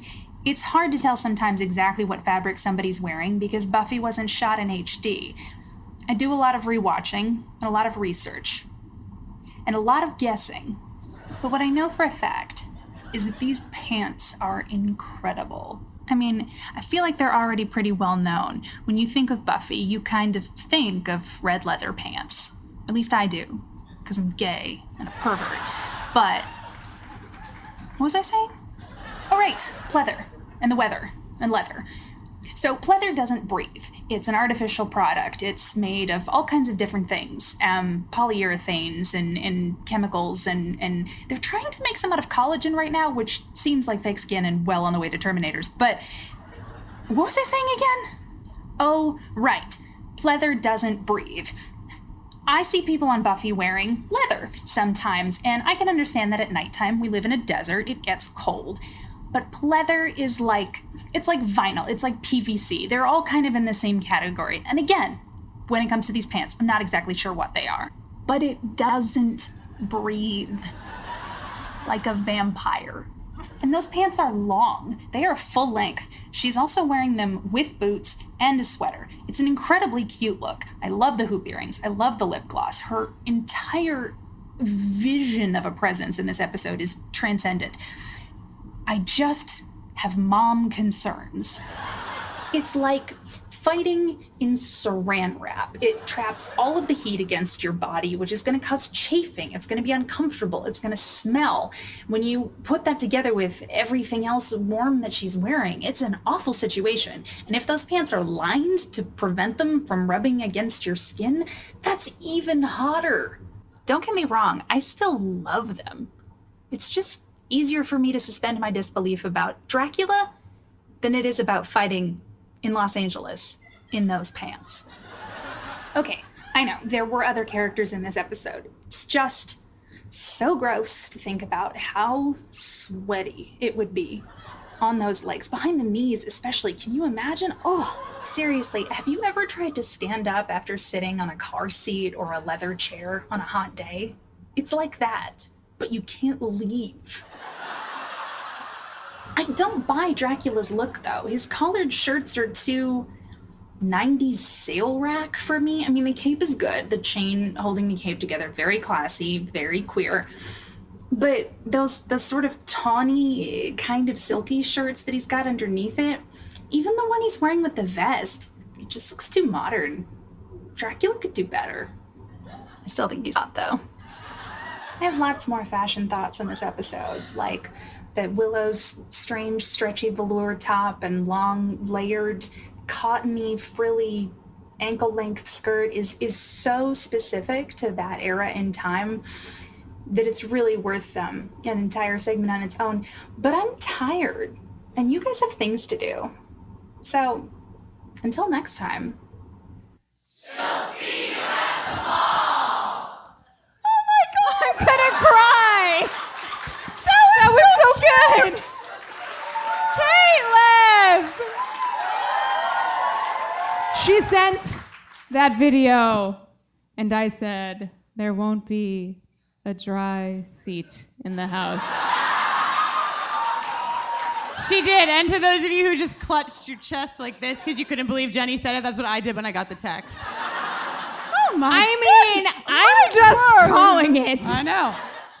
All right, Riley and Giles are house hunting.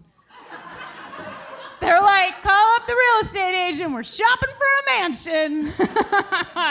um, we get just a little clip, but it made me laugh. And then Anya's like, fuck the patriarchy. Right? Anya's like, why the fuck are they looking for him? I fucking know him. Oh, right, it's because I'm a. And then they shove her in a. Xander shoves her in a closet. If there's not a bigger patriarchy moment, that's fucking it. Should I play the jingle again? I need to learn how to make my phone not lock, you know? Okay, here we go. Buckle in. The patriarchy!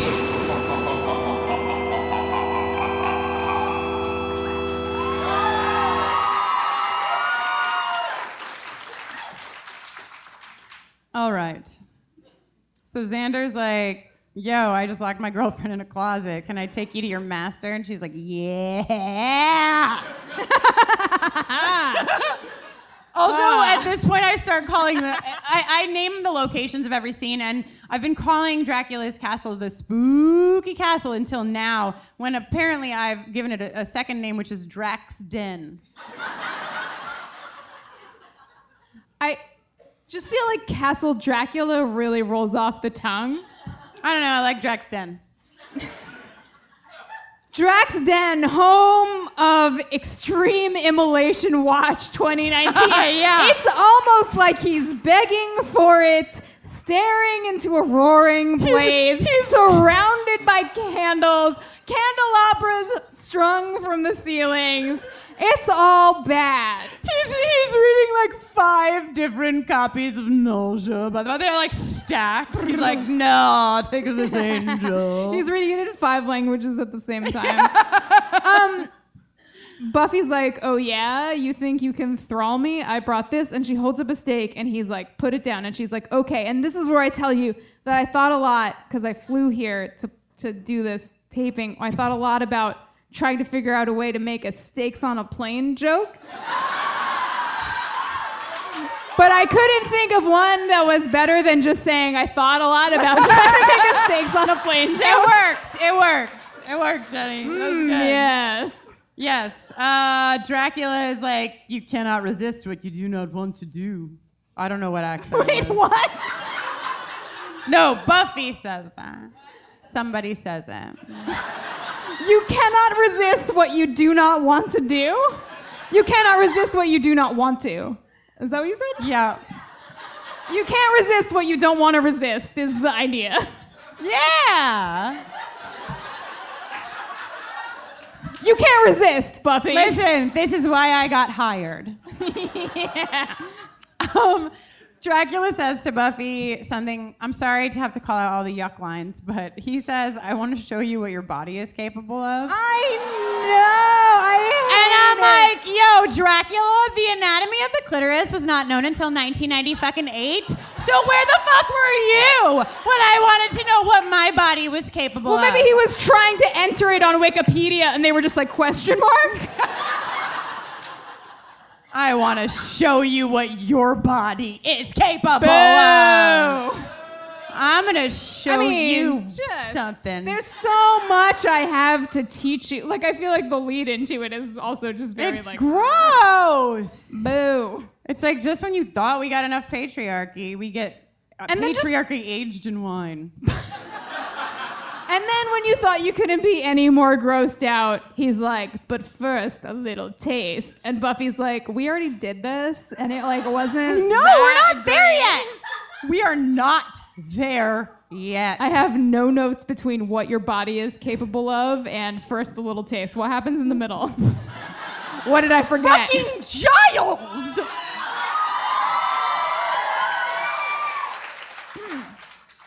I'm sorry, but Giles happens literally in the middle. Oh, it's this pesky intercutting that's got me. So All fucked up. At Giles, well, first of all, Riley punches Xander. And everyone's like, what do, how do I feel? Which thing do I feel? Ah! I know it's truly a conflict of interest.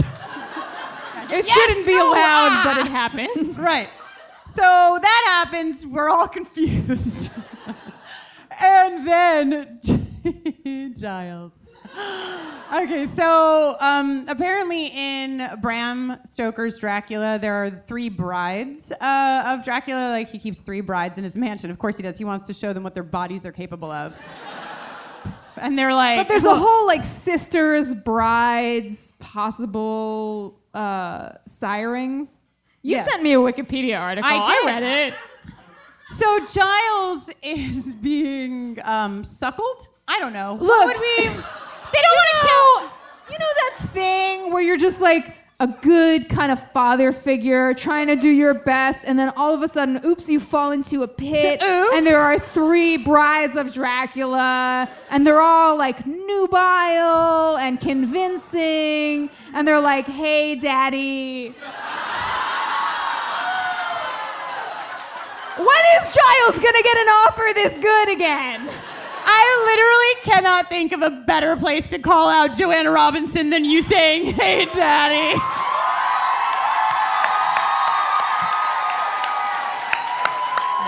Joanna fucking Robinson, everybody.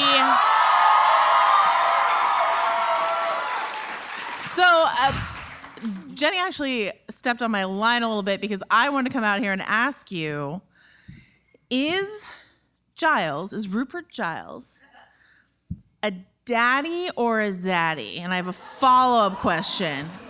Okay, so if my memory serves, Oh no. a oh, zaddy occurs naturally when you want the D so bad it becomes a Z, Yes. right? Yes, if we look back in our respected, critically acclaimed files, we will find just this piece of science, information. So, by that logic, I think it's a personal, subjective question. To me, I respect Giles' daddyship and I celebrate him. But I do not want the D, so it cannot become a Z by virtue of my wanting. Hmm. I'm gonna go Zaddy. Zaddy, yeah. Joanna? Oh, like obvious zaddy. Follow up question. Uh, I feel like we're playing the biggest, like, biggest game of truth or dare ever. uh, Dracula, aka Vlad the Impaler, uh, Daddy or Zaddy, Jenny. No. Yeah.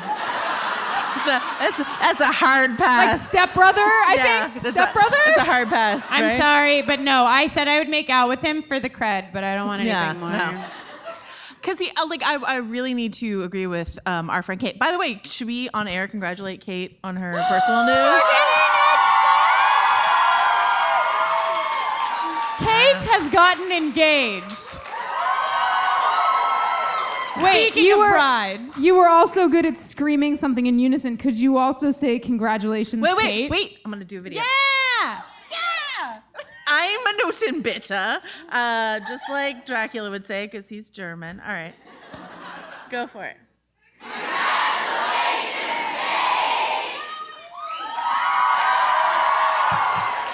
Oh, Very God. good. Let's all stay in this room forever. I have a, I have a, I have a lot of thoughts about Dracula. Is now the time to? now is precisely the time. yeah. Never been a better You're one. sitting next to a, a Dracula fanboy. Not this Dracula though, right? Uh, Jenny, who is the most like fuckable mm, or admirable uh, Dracula in all of film and TV history? like technical Dracula or just like sort of like like vampire vampire of film and television. no, Dracula. this is a smart person question. So- and I'm not a smart Yeah, person. I'm like furiously You're sifting. so pretty. my- Wait, so who was Dracula in the one with Winona Ryder? I could not. That was too. Gary Oldman. Gary Oldman. I mean, I thank you, Gary Oldman, for your many talents. Being the hottest Dracula is probably not one of them. No, but I think I think he is. And here, oh, here's so just low, slim pickings. it's the low bar. Can't we just say Brad Pitt and all be happy? No. that was my pick. I would like to pick either Brad Pitt or Rayanne Graff as my Dracula. What the fuck? Stop inventing Draculas. All right. Crossover. Um, you can say Bela Lugosi if you want to. That's fine. But um, no, no, no, no, no. But, Wait, but isn't, yeah, old um, school goss. Thank you. Uh, but Gary Oldman. Here's what I'll say about Gary Oldman. Gary Oldman in the most ridiculous, like little specs, right, and the like velvet top hat and all of that, and you're like, still would. And he's like, and then he's like old with like the the white pompadour. You're like, still would. And then and then he's like a veiny wolf, and you're like, "Eh, yeah, still would. So. So, and then he's like missed, and you're like, definitely would. Question, follow up question for you, Kristin. What do you think Dracula thinks of the new scientific information about vaping? Like, is he really bummed about vaping? I think he is Joanna because I think that Dra- Dracula is a purist. You know, like I think he remembers the days in which you wouldn't add vitamin E acetate to Yeah. your mist. Right. His You- mist doesn't taste like Pop rocks. right cherry burnt marshmallow Yeah. toast. Sorry. yeah. Dracula Yeah, remembers yeah, yeah, the olden yeah. days, the good days when mist was just mist. Yeah. It would just slowly suck your blood. He's like, Over make. America mist again. it's not Sorry. I have I have some fun facts about the actor who plays oh, Dracula. Would you like to hear them? He's actually a wolf. He's actually mist. He's actually a bat. Is it one of those? He's actually a soap star. He oh. was on All My Children with Sarah Michelle Gellar. You can Oh Yeah. my fucking god! I have a photo that I can't share with all of you, but We'll I, on- I want you to see it. Oh and I my want you to God. see it. and it explains a lot. We'll put it on the internet. because I believe his name is Rudolph or Rudy. let's let's call him Rudy, right? Like, right? Uh, he's German-ish, German. He's German. Uh, that's hence the accent. Right. Um, he he also played Dracula in like a 2000 USA uh, television movie. So I feel like here's what happened. Is he Dracula? I feel like Marti Noxon was like, "We're gonna do a Dracula episode," and Sarah's like, "Marty, I have this friend Rudolph. He was my pal and all my children. He's already pla he already has the cape. We just need to get him the Nordstrom's rack red dress shirt." And the ill-fitting dress, uh, vest, and then he'll be ready to go. And Marti's like, "Kay," and the rest of us are like, "That's your Dracula? You're a vampire show, and this is your Dracula?" It's like we've already seen Angel and Spike. Right. And like they got fooled because they're like, oh, James Marsters looks fucking hot and legit in a red dress shirt. Let's try it with this guy. And we're like, no. It's got to be unbuttoned. That's Yeah. a huge part of the equation. yeah, he looks like he's going to like clubbing Yeah. in Ibiza or something like that. And they're like, no. It's a lot of collar, you know. Yeah. That's like part of the Oh, issue. A lot of collar. And that vest, I was just like, no, this is not like Dracula, like Gary Oldman's Dracula, should look sexy no matter what. Should look sexy in stupid little glasses. And this guy's like, I tried. I don't, I don't know. I literally, like, I'm literally gonna try to edit together like a drunk history, but it's just gonna be Joanna saying Dracula over Dracula. And like, I tried, but over clips of Dracula. It's my fucking favorite thing. Joanna, you don't like, you don't love this episode. Uh, guess what? The Dracula sucks. Like, he sucks. This is like an episode divided, it Yeah. seems. Okay, so I, I'd actually like to take a survey real quick mm-hmm. by cheering. Do and don't like really own your shit because it's really divided. Do you love this episode? Cheer.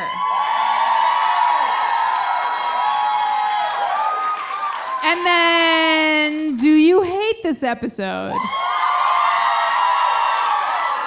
A few more hates. I think, feel but like- it's pretty fucking. I feel like the people who love this episode are also surreptitiously like eating bugs. Like Dracula got This you. not. This podcast does not endorse. uh, opinions expressed here are not necessarily our own. No, you can like this episode. It's fine. I'm okay. You're okay. I, I, but like, I think like okay, so here we are. We're we're starting our season five podcast, and the way I feel in this room is like, hi, we're back together again, ha ha, you know. And I feel like that's how the episode feels. Yeah, it would have been a lot harder to pull this off like mid-season Yeah, when no, shit's it's like this like remember us? We're this vampire show. We're going to take your heart, pull it out of your chest this season, but this episode, yeah, but first Dracula! here's some camp, some good solid camp. yeah, brah. uh, okay. Here's my main point. Here's Yes. why I'm really here. Okay. Sawyer's hot. It's Is it Sawyer's hot?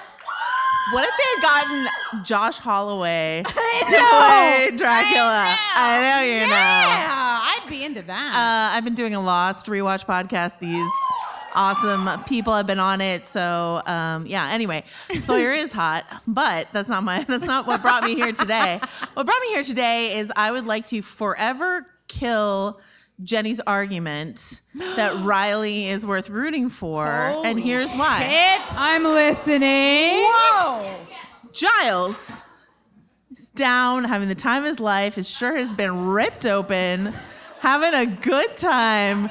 And who comes along? Okay, okay, okay. but Boy Scout butterscotch. And fucking Whoa. him out. And when Giles expresses his adult preference to go back and said chick pit with his shirt gaping wide open. Okay. Oh my shoe. Like, you know, Yeah, yeah, he's yeah, an adult. He wants to go back. And Riley's like, no, no, sir. No more chick pit for you. And Okay. all of us go, fuck you, Riley, dude. Listen. Who among us has not been pulled out of a chick pit to which we would prefer to return by someone who cares about us and knows we will thank them at a later point in history. Furthermore, I mm. will say unto thee, mm. Joanna Robinson, the treasure of my heart, Jennifer, yes. Earlier in the episode, when they're at Riley's. Nope. When they're You're at like exhibit I'm like, A. yeah, a note that I didn't read earlier. When they're at Giles and Xander's like busy eating the fly, and Riley like takes the scarf off Buffy's neck. Riley says after they've all seen the, the bite marks, you shouldn't go near him again. And Gi- Giles says Riley is right. Riley is right. You shouldn't go near the vampire that has bitten yeah. you. Giles is like- Dracula, sure, but those uh, babes, okay. Listen. follow up supporting argument. If you have seen Francis Ford Coppola's This is a Bram mock trial. Stoker's Dracula, you know that Jonathan Harker, played by Keanu Reeves, also finds himself accosted by the brides of Dracula, one of whom is a very comely Monica Bellucci. His encounter is so uh, monumental that it turns his trademark black Keanu curtain hair gray with the shock and joy. Shock and awe, Yeah. if you will. Yeah, I of that encounter. Uh huh. So does not Giles, who in this episode tells Willow, "I'm trying to get a life," and he's trying to get a life down this chick pit. I mean, like, how long has it been since Giles had a lady friend over that they were all like, "Ooh, Giles, what's this?" He's like, "I'm trying," in the chick pit, and Wow. Riley's like, "No, no, sir." So Here are some people that won't kill Giles while fucking him. Joy Summers. Olivia, what's her bucket? A bunch of uh, Joanna Robinson. I, well, you never Kristin know. Russo. Uh, here's the deal. Joyce is teetering on the edge of, of joining the Wicca Club of Willow and Tara, so I don't know. Joyce might be off the menu, is what I'm saying. Yeah. What? I rue the day, the future day, Joyce might go off the menu. How dare you, madam, make such an assertion? I just meant she might be enjoying more book clubs with, what, I- Pat? with Pat? Yeah. Pat! That's what I meant. I'm sorry, but like, I literally now all I want is to have an actual trial of Riley. Like where you all come to No, the, no, no, to the trial. No, no, no, no, no, no, no. And like we have, you know, that's all I want. Um, one other thing I'd like to say about the chick pit, if I may. yes. As- What would you like to say about the chick pit? A lot of things, but the main thing is that I just want to let you all know that when Riley holds the cross down into the pit and the uh, succubi scuttle away, because of the aspect ratio of TVs when it aired, one of the, the brides of Dracula just moves over to the side of the screen and does this. But is still fully in the aspect Amazing. ratio as it shows on Hulu. So please go back and enjoy that.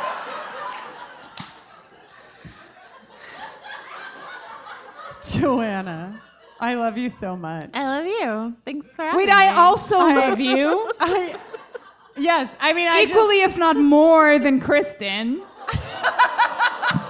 Equally, it's fine. our second mock trial will be who loves Joanna more. Everybody wins.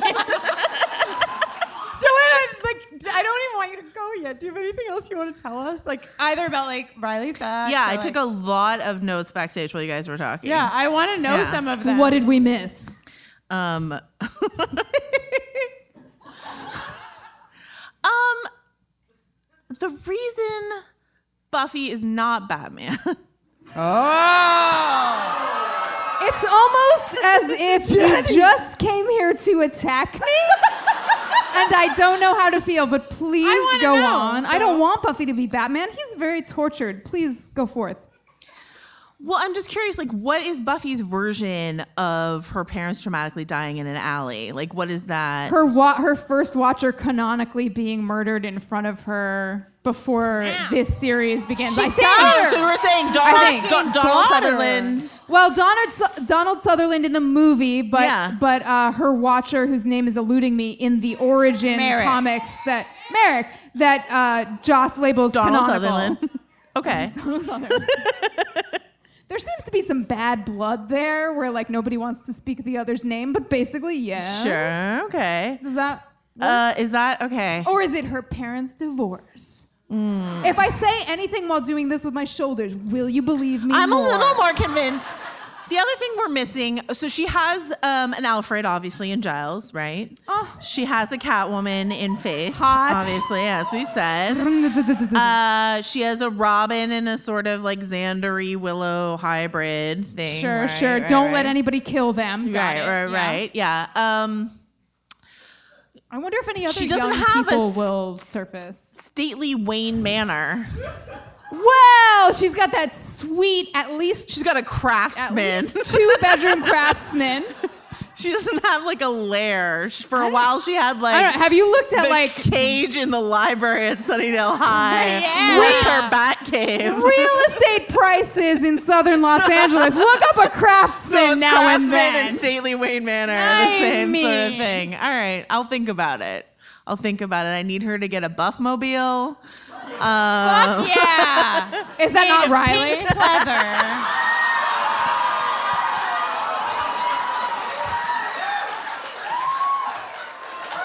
Woo! You gotta give You it to what? her when you gotta You give know, You know when what? you pull off a boot that slow. Imagine how satisfying the ride will be. I should go. I just remembered No, I I, should have go. something that I should get to. So thank you for having me. no, no, no. Please, please give it the fuck up for the perfect Joanna. Goddamn Robinson. Love you both.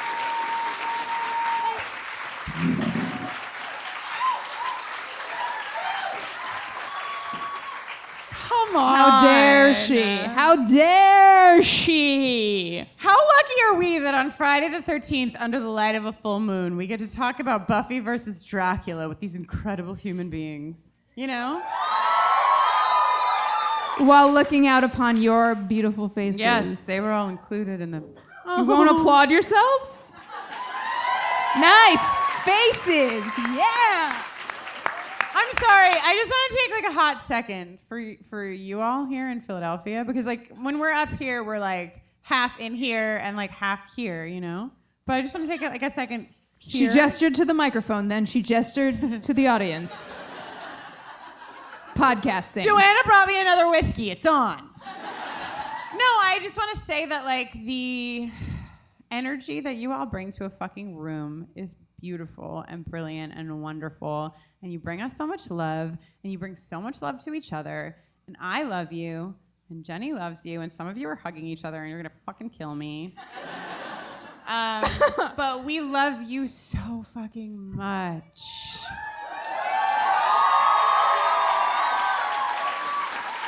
Mom is drunk. Mom is drunk. Mom is drunk.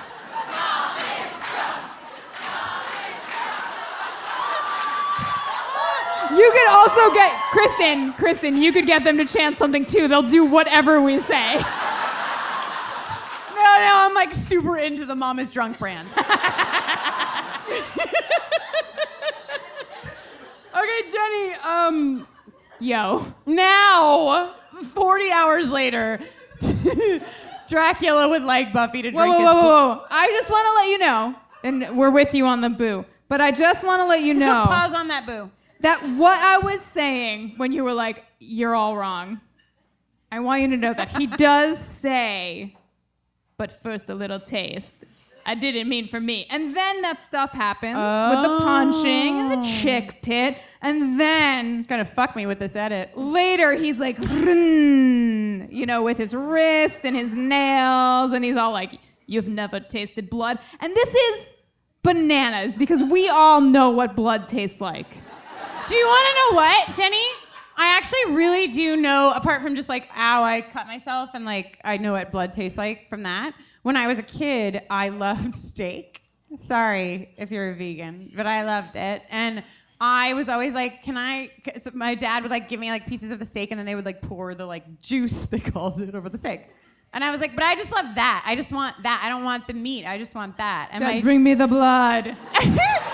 and my and my parents for a while were like, no. And finally they gave up. They were like, here's a fucking sippy cup, you fucking freak. What the fuck? I can't believe I'm finding out like this.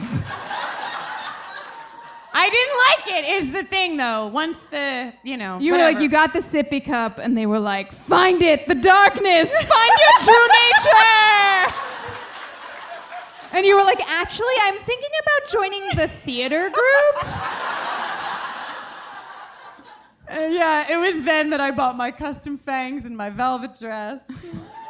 All right, so now we are in the scene where Dracula wants Buffy to drink his blood. And my question to you, Jenny, because we have a long history in general, but also with milk. Um, I want to know if you would prefer to drink a sip of blood or a sip of milk. A sip of blood. Milk. A sip of blood. A sip of blood. A sip of blood. It's salty. It's non-dairy. It's not exactly vegan, but like Oh my God, is it's not? I a- can't I can't make milk right now. You know, but blood I have, so it feels like less uh it feels like less of an other and more of a like aha gesturing I'm creating for podcast listeners a force field around myself in the air where all my blood lives, I guess. And you? Definitely, blood. Uh, obviously, blood I drank from a sippy cup when I was a child. Don't like milk. I is it indelicate to say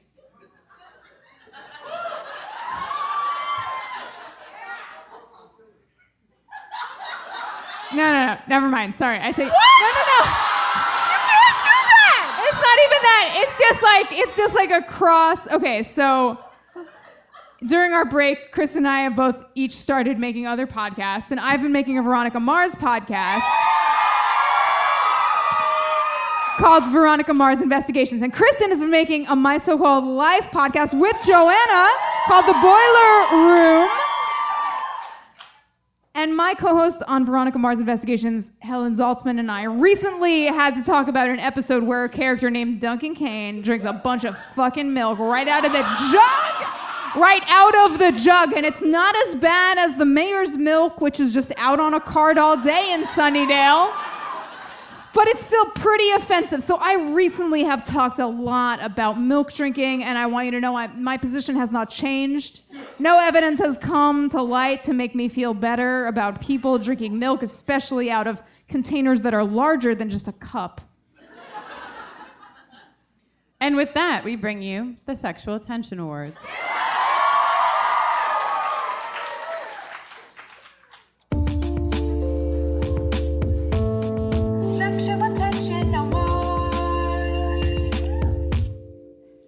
Who's got it?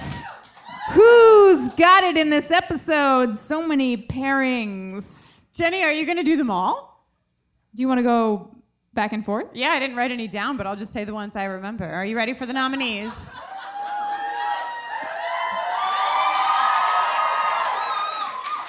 First up, we have Dracula and Buffy. Obviously. Obviously. Uh, secondly, we Nobody's have- here for the obvious. They're like, and uh, moving on. Please on. go on. Do you have any inanimate objects in the running this week?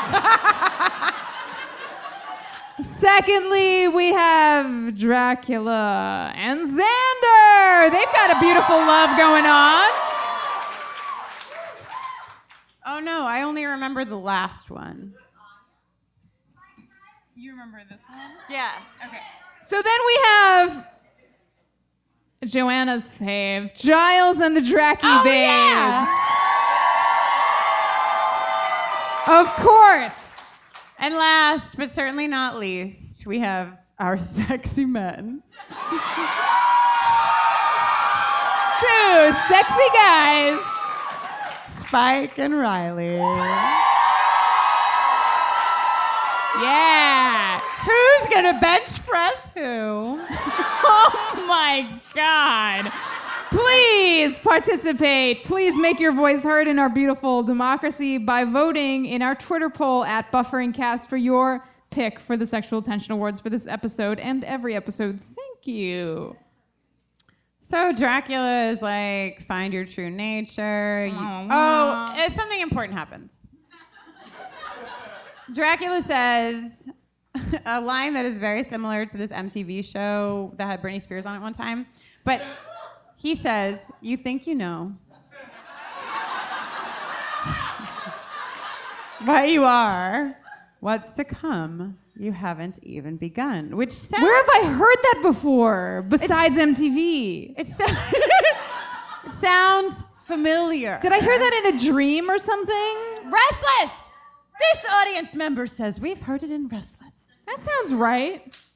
So, I don't know. Maybe you remember true. 45 hours ago when I said we were tying together the end of season four and the beginning of season five. Oh, I don't have 14 pages. I just have 11, and I'm on 10. So, an important line, a line we've heard, a line we hear again. What could it mean? Who the fuck knows? Not me. Buffy's like, yo, that was fucking gross, which is what I said when I drank blood out of a sippy cup. and then, and then we return to the Buffy we know and love, and she's like, the thrall is wearing the fuck off. That's in the uncensored version. You want to taste my true nature? And we're like, yes. Yes, we do. Giles tries to get a shoe, whatever. Giles is like, oops, my shirt is open. How did that happen? Buttons are hard. So Buffy and Dracula fight, and we all know who the fuck is gonna dominate. It's because it's gonna be Buffy. And um, and I, I said like the one line, but the real line is when she's like, "How do you like my darkness now?" While her stake is protruding from his chest. Hell fucking yeah. Like that, I'm gonna get that tattooed on my body. Mom is drunk.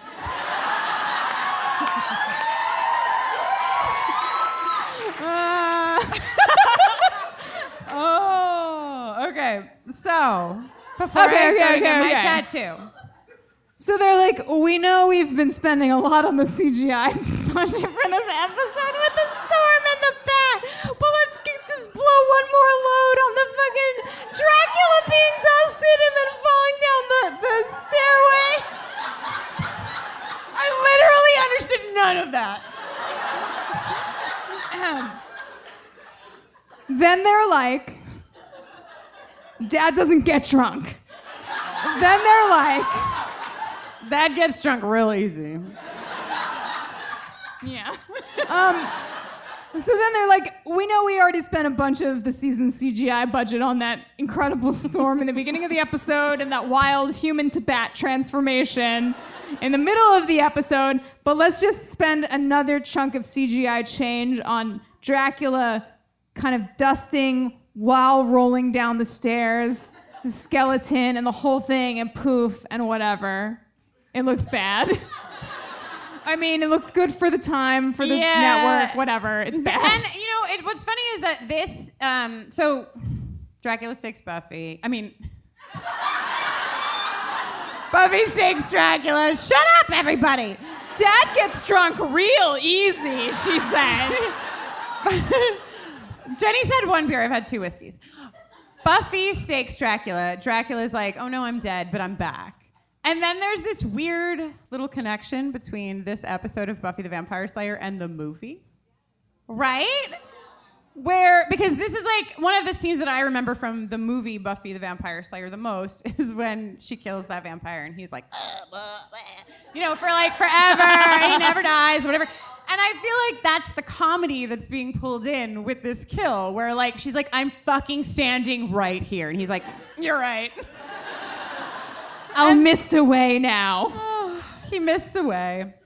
Um, okay, so Dracula's gone, but not dead, of course, because Dracula never dies.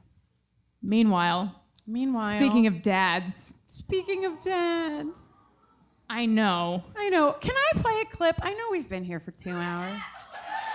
I just want to like because it's just it's a lot. Okay, so I'm just gonna give me a second because I have to find it.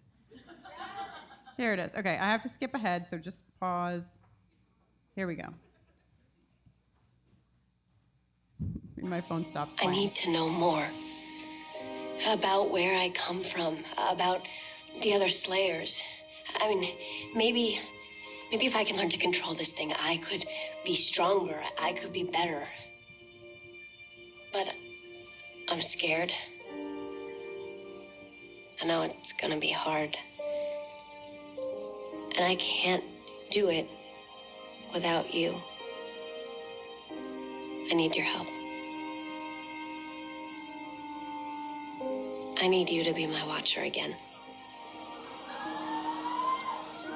Okay, so give me a minute because I need to play one more thing for us. Okay, here we go. Hot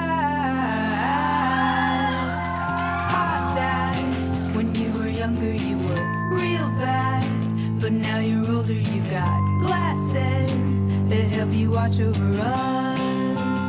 Thank you, Giles.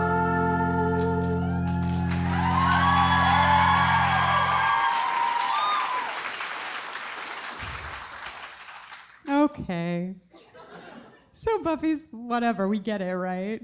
Dad is so excited that he forgets England is even a country. He's like, all I ever wanted was to be needed by you, and now I am. Oh, so it's wonderful. Giles is not leaving. Buffy wants to like really dig into this thing that she's found um, about herself, which is the thing she's really been battling, if you think about it, since season three. Because like this thing arrived with Faith. Faith was like, "You are more than what you think you are," and Faith and Buffy was like, "Do you want to make out?" And then later. After they were done making out, you know, then then, yeah. Um, but this is like a big thing. So we are flirting with it in this episode. Um, we're flirting with another thing in this episode because we leave the scene with Giles to our final scene. You think the episode is over. Giles is staying. But no, we go to the Summers residence. Yes, Jenny. Jenny, do you have something you'd like to say? I just desperately don't want you to miss a detail that I almost missed. And it seems like the kind of thing it could just slide by. So Buffy is telling her mom that she's about to go out with Riley to a movie. That's not what I'm interested in, contrary to what you might think. She goes over to her room, looks in it, and sees a brunette girl. But behind the brunette girl is what I, I- want to talk about. Are you fucking. Hell yeah! Got it in my the greatest mystery of season five, episode one. what is, in the, the magic, magic eye? there is a magic eye poster behind this brunette girl, and if anyone can tell us what's in it, we will be very grateful. Thank you. Did you? Did you have a magic eye? I never did. I did. You what want was to know? What was it? Was it the Statue of Liberty? It was the Statue of Liberty. There were only like five at Spencer Gifts, which did you know has been rebranded as Spencer's apostrophe S? Because everyone just called it Spencer's, even though it was always Spencer Gifts. And then they were like, fuck it. It's kind of like me. I'm like always on the verge of being like, should I just change my name to Jenny Owens Young? just give in, just embrace the sweet release of whatevering my name. Put the S wherever. I'm tired. My my sister. Speaking of sisters, my sister used to call Jenny Jenny's Owens Youngs. Which honestly is less offensive because it feels intentional. All right. So the biggest mystery of this episode is what's in the magic eye. The and second biggest. The fuck is that? Who's that girl? Because Joyce says if you're going out, why don't you take your sister? And then they both say, Mom! And on that note, I am Kristin Russo.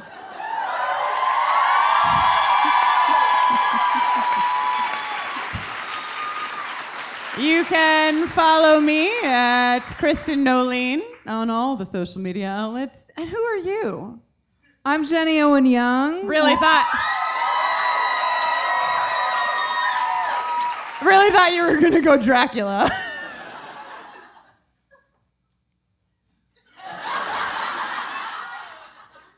I'd rather they just find me on the internet. So it's Jenny Owen Youngs. Um, but I do have shoulder length hair and a cape, just to be very clear for those just listening and not actually looking at us right now. Follow her at Mist. at Mist, at Bat, at Rooftop Wolf, and also at Jenny Owen Youngs. Um, we are buffering the Vampire Slayer. You can find us here in Philadelphia.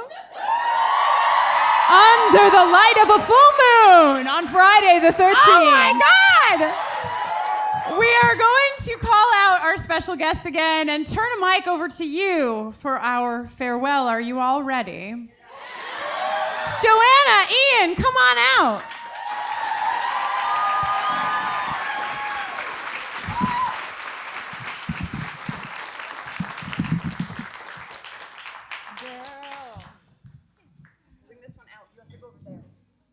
Oh, but I point.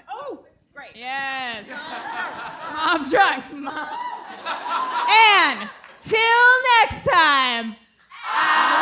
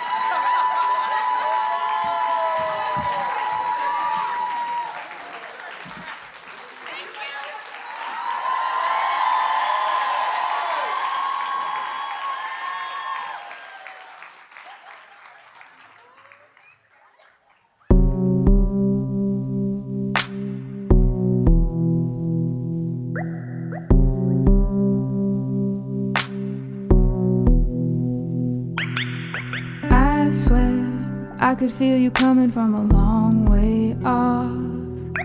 Somewhere hiding in the dark, coming to wake me up. Found me in the cemetery, I was easy prey. The blood in your eyes draining my fight away. And you can't take what you want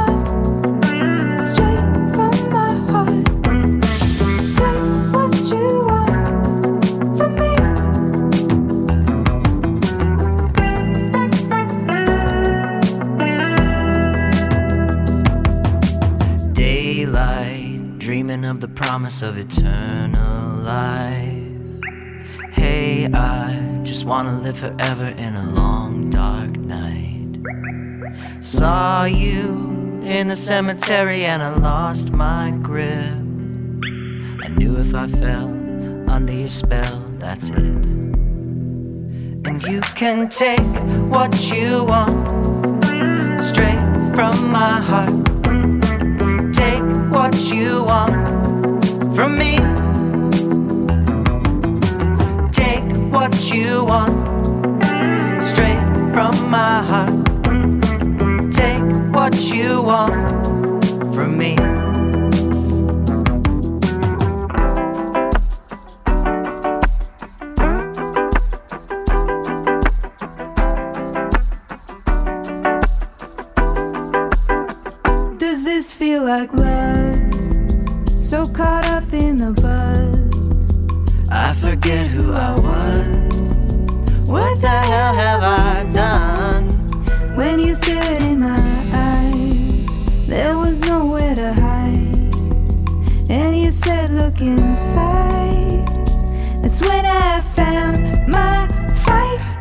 can't take what you want straight from my heart. You can't take what you want from me. You can't take what you want straight from my heart. You can't take what you want from me.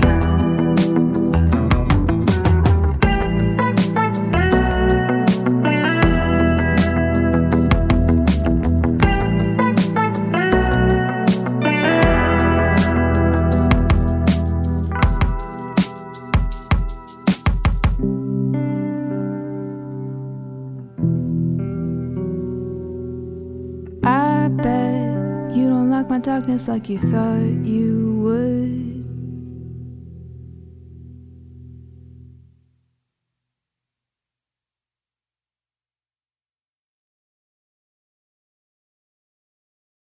What does feminism mean to you? During Women's History Month, come explore feminism and how it's playing out in real life with season two of Thread the Needle, a monthly podcast. I'm your host, Donna Schill. I use my background in journalism and draw on women's life experiences to add to the conversation on topics that matter to fellow feminists like you. Now, in its second season, listen to new episodes each month as we explore finding yourself through divorce, battling call out culture, questioning our ideas about masculinity, and discovering why girls' confidence plummets in their preteens. Guests include Stephanie Coontz, historian and author of Marriage a History, April White, author of Divorce Colony, and Loretta Ross, professor on white supremacy and call out culture at Smith College. Listen to Thread the Needle on Apple Podcasts, Spotify, or wherever you get your podcasts.